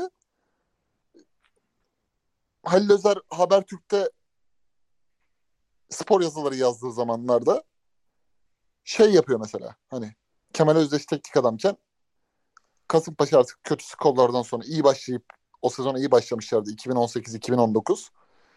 Bir iki tane böyle kötü maç oynayıp puan kaybediyorlar. Mesela şey diyor böyle. Turgay Ciner'in bile belki haberi var ya da yok konuyu ona intikal ettiriyor. Ya Mustafa Denizli'yi getirelim falan diyor. Getirse iyi olur diyor paşa. İki saat sonra Mustafa Denizli geliyor yani. Böyle bir camia. Hani Kemal Özdeş odayı toplama, top, odaya kutuları, kolileri, kitapları koyduğu anda belki de iki saat sonra görevden alınabilir yani.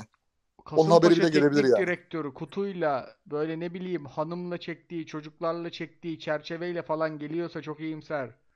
Kalemini bile alma yanına hoca. Eşofmanını bile giymeden gel. Pantolonla gel işine pantolonla git. Alırlar Yani- adamın altından eşofmanı. yani Mourinho'nun El or Nothing'daki gibi odayı yerleştirme sekansı var ya öyle bir sekansta ya hoca biz Hikmet Karaman'la anlaştık haberi bile patlayabilir yani. Öyle bir Aynen. yer olduğu için şaşırtmıyor. Ee, bu arada konuyla çok alakasız. Bugün Milyoner'de bir tane kupon yapayım dedim. Hem işbirliği hem de ee, şans uğru olsun. Baktım Chelsea Liverpool maçı. Aralarındaki son 5 maçın bir tanesi FA Cup finali, bir tanesi Lig Kupası finali, 3 tane Premier Lig maçı. Beraber oynayayım dedim şuna. Baktım maç şimdi 0-0 bitmiş yine beraberlik tuttu abi. 6. maç 6 maçtır berabere kalıyorlar. Ya hoca. Allah aşkına. Allah aşkına biz Ali Koç konuşurken bari parayı kazanma ya. yani bu arada milyo- milyoner uğurlu geldi. Onu da duyuralım. Ben 10 yıldır kullanıyorum. Bana da geliyor diyelim. Hem Kemba Walker hocanın hem Benker hocanın Fenerbahçe sorularını birebir cevapladık. Başka kalan var mı diye bakıyorum. Kerem yerine yabancı sınırı kalkarsa bir oyuncu alı, almalı mıyız demişler. Almayalım gözünüzü seveyim. Del Piero sormuş. Ee, Fenerbahçeli Tunç Fenerbahçe sorusunu Tunç Bey'in cevapladık. Evet sorularımız bitti. Soru Bu arada çok kısa bir şey söyleyebilir miyim Kerem'le ilgili abi? Tabii buyur abi. Yani hem araya o zaman Dünya Kupası girdi hem de işte deprem hadisesi oldu. Kaynadı bu. Şunu söyleyeyim. Kerem'in bu sezon ve geçen sezonki performansı totalinde söylüyorum bunu. Özellikle bu sezon. Dönüşümü için söylüyorum. Yani sezon başındaki Kerem ve Yunus Akgün üzerine kurulan oyun planından Kerem'in geldiği noktaya dair. Arada sallanacak. Kötü oynarken söylemek bence önemli. Son maçta belki performansının altında kaldı ama büyük fotoğrafa baktığın zaman Kerem'in şu oynadığı topu Tuncay Şanlı Fener'de iki sene oynadı efsane diyorlar. Aynen abi muhteşem oynuyor bak. O muht ve hiç yapmayacak yani adam başka bir işi çok iyi yaparken Mertens için, Icardi için, Zaniolo için, Rashica için yeni bir rolü kabul etti ve o rolü de çok iyi oynuyor. Yani inanılmaz saygı duyuyorum Kerem'e. Abi bak yüzde yüz gerçek olan şey 2004-2006 arası hatta 2007 Midespor'a gittiği zamankini de say. Şu an Tuncay Şanlı'ya Fenerbahçe taraftarı efsane futbolcu diyor. Kerem daha iyisini oynuyor şu an oyuna. O takımı üzerinde katkısından. Vallahi katılıyorum Belki- ya. haldır uldur gitmiyor ama öyle bir Icardi'yi besliyor ki öyle bir arkasında Van Aanholt'u çektikten sonra arkasındaki oyuncu da devamlı değişiyor yani ne kadar zor bak. Tabii canım. Kazım giriyor, Adekukbe giriyor. Bir ara Ömer Bayram oynuyordu geçen sene. Emre Taşdemir giriyor. Arka sürekli değişiyor. Bak Boya belki arkasına bir tane uçak Boya olsa Dubois giriyor. Sana Bambaşka söyleyeyim oynayacak. olduğunu. Sağda oynadığı maç Icardi'ye attırdığı gol. Arkaya beki aldı mı şak diye attırdı iki tane. Tabii yani bir de bir de isti, istim üstünde oynayarak bu oluyor yani. Kerem'i biliyorsun kötü oynadığı zaman ilk vurulan Kerem'dir Galatasaray'da. Tabii. Yani Yunus değildir. Yunus gene hala bir şey var. Ha, bu çocuk da olacak mı kafasında bakılıyor ama Kerem hayır. Yani kredisi yok. Üç tane kötü oynasın bitti yani. Daya, dayağı var yani. Tabii canım. Net. O yönden Abi ta- me- mecazi anlamda yani tabii dayak da. O Efsane. anlamda ben şey diyorum. Ee, gitmesi gitmemesi lazım. Galatasaray'ın gelecek sezon planları Şampiyonlar Ligi'nde başarıysa bir sene daha gitmemesi lazım. Feris Beyciğim sizin e, Beşiktaş'a Abi- dair söyleyecekleriniz vardı. Soru gelmemiş Beşiktaş'ta alalım onları da. Ya, Kerem konusunda tamamen sizin tarafınız. Yani bu çocuğa haksızlık ediyoruz. Genelde haksızlık etme hali var. Ama Kerem'in de neden bazen hak ettiğinden fazla tepki gördüğünü anladığım bir durum var abi. Kerem'de çok içselleşmiş bir olay var. Bunu büyük maçlarda yapmıyor, zorlu maçlarda yapmıyor ama böyle maçlarda çok fazla yapıyor. Kerem pas hatası yapacak, yapsın. Kerem pas hatasını yapmazsa Kerem'in olumlu taraflarını da göremeyeceğiz. Yapsın istediği kadar yapsın. Ama o pas hatasından sonra bir vücut dili var ya Kerem'in. Gözünüzün önüne geliyordur. O 10 tane 10 defa bekini kovalasın. 10 defa e, kendi bekinin yardımına gitsin. Savunmaya yardım etsin. Bir defa o vücut diliyle belki o an gerçekten yürüyecek hali olmadığı için yapıyor bunu ama öyle bir vücut diliyle yapıyor ki o geriye koşma işi çok batıyor insanlara. Benim tek kendisine önerim o vücut dilinden çıksın o pas hatası sonrası geriye koşmadığı, eli belinde bekler göründüğü vücut dili.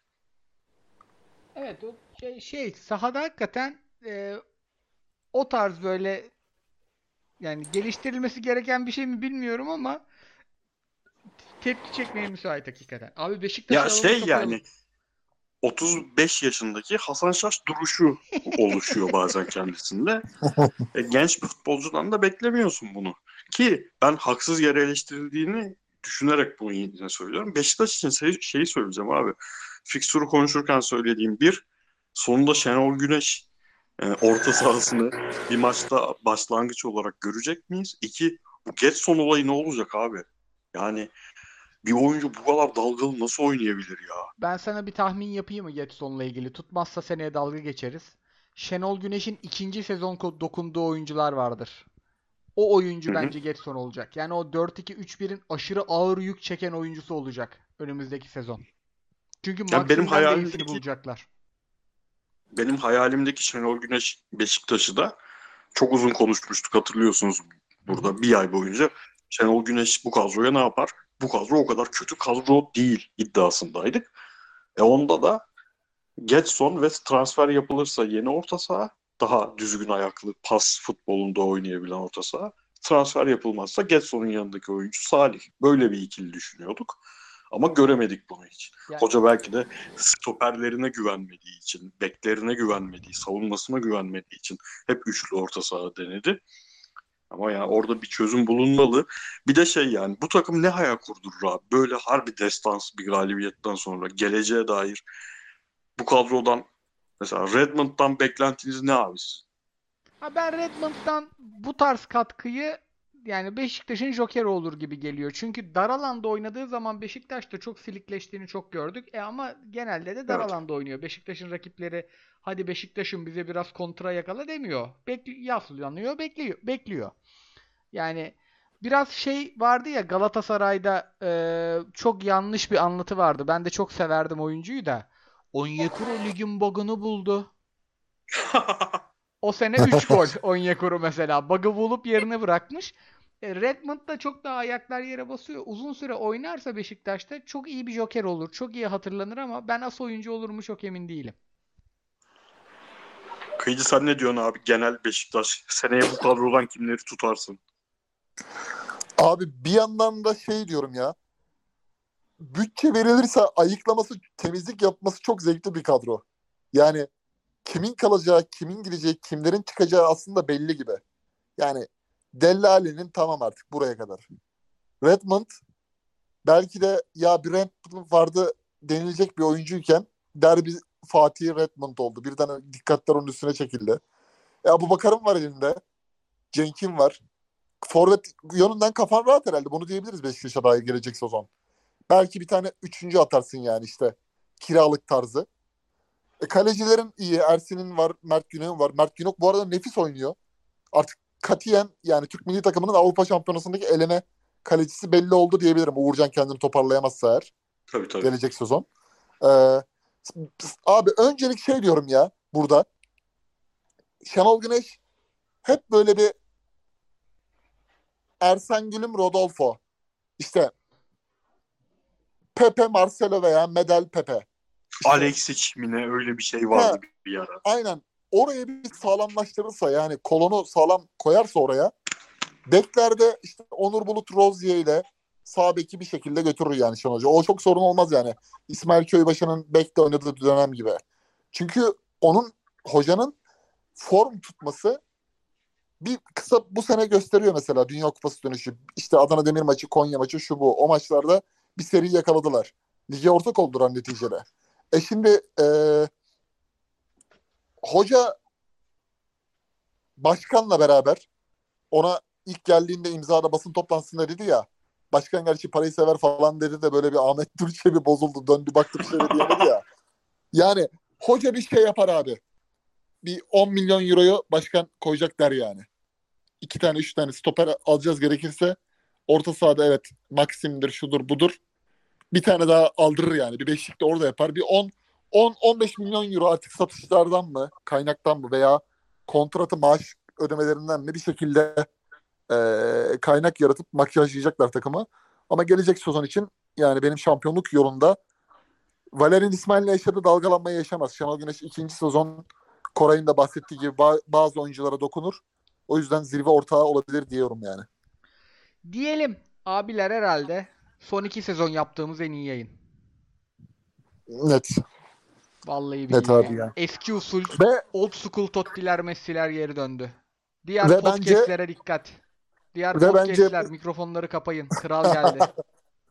Ve bence abi Galatasaraylılar da şu an bizi dinleyen, bizim Galatasaray olduğumuzu bilerek kemik dinleyicimiz Beşiktaş Fenerbahçe maçında Galatasaray konuşulmuş gibi çok büyük keyif ve tad alacaklarını düşünüyorum. O, özellikle o ilk bir saatteki girişte. Net. Net. Çok vallahi çok yani hakikaten keyif aldım. Ağzınıza sağlık. Abi podcast'imizin daimi isimlerinden birine de başarılar dileyelim. Biz kendisinin TikTok'ta editlerini izleyerek acaba hangi takımın sahalara geri dönecek diye beklerken milletvekili adayı olarak kendisi karşımıza çıktı. Ünal Hoca, başarılar hocam. Abi şey çok iyi değil mi ya? Direkt hocanın kurmaylıktan göreve başlaması. Aynen Fenerbahçe- abi. Açıklamaya yoklanırken arkada kendisini görünce Diyelim ufak ufak kapatalım. Haftaya yine bir sürü güzel maç izleyip sizlerle olacağız. Milyoner'in sunduğu Tottiler Messi'lerin 261. bölümünden veda ediyoruz. Görüşmek üzere. Hoşçakalın. Hoşçakalın.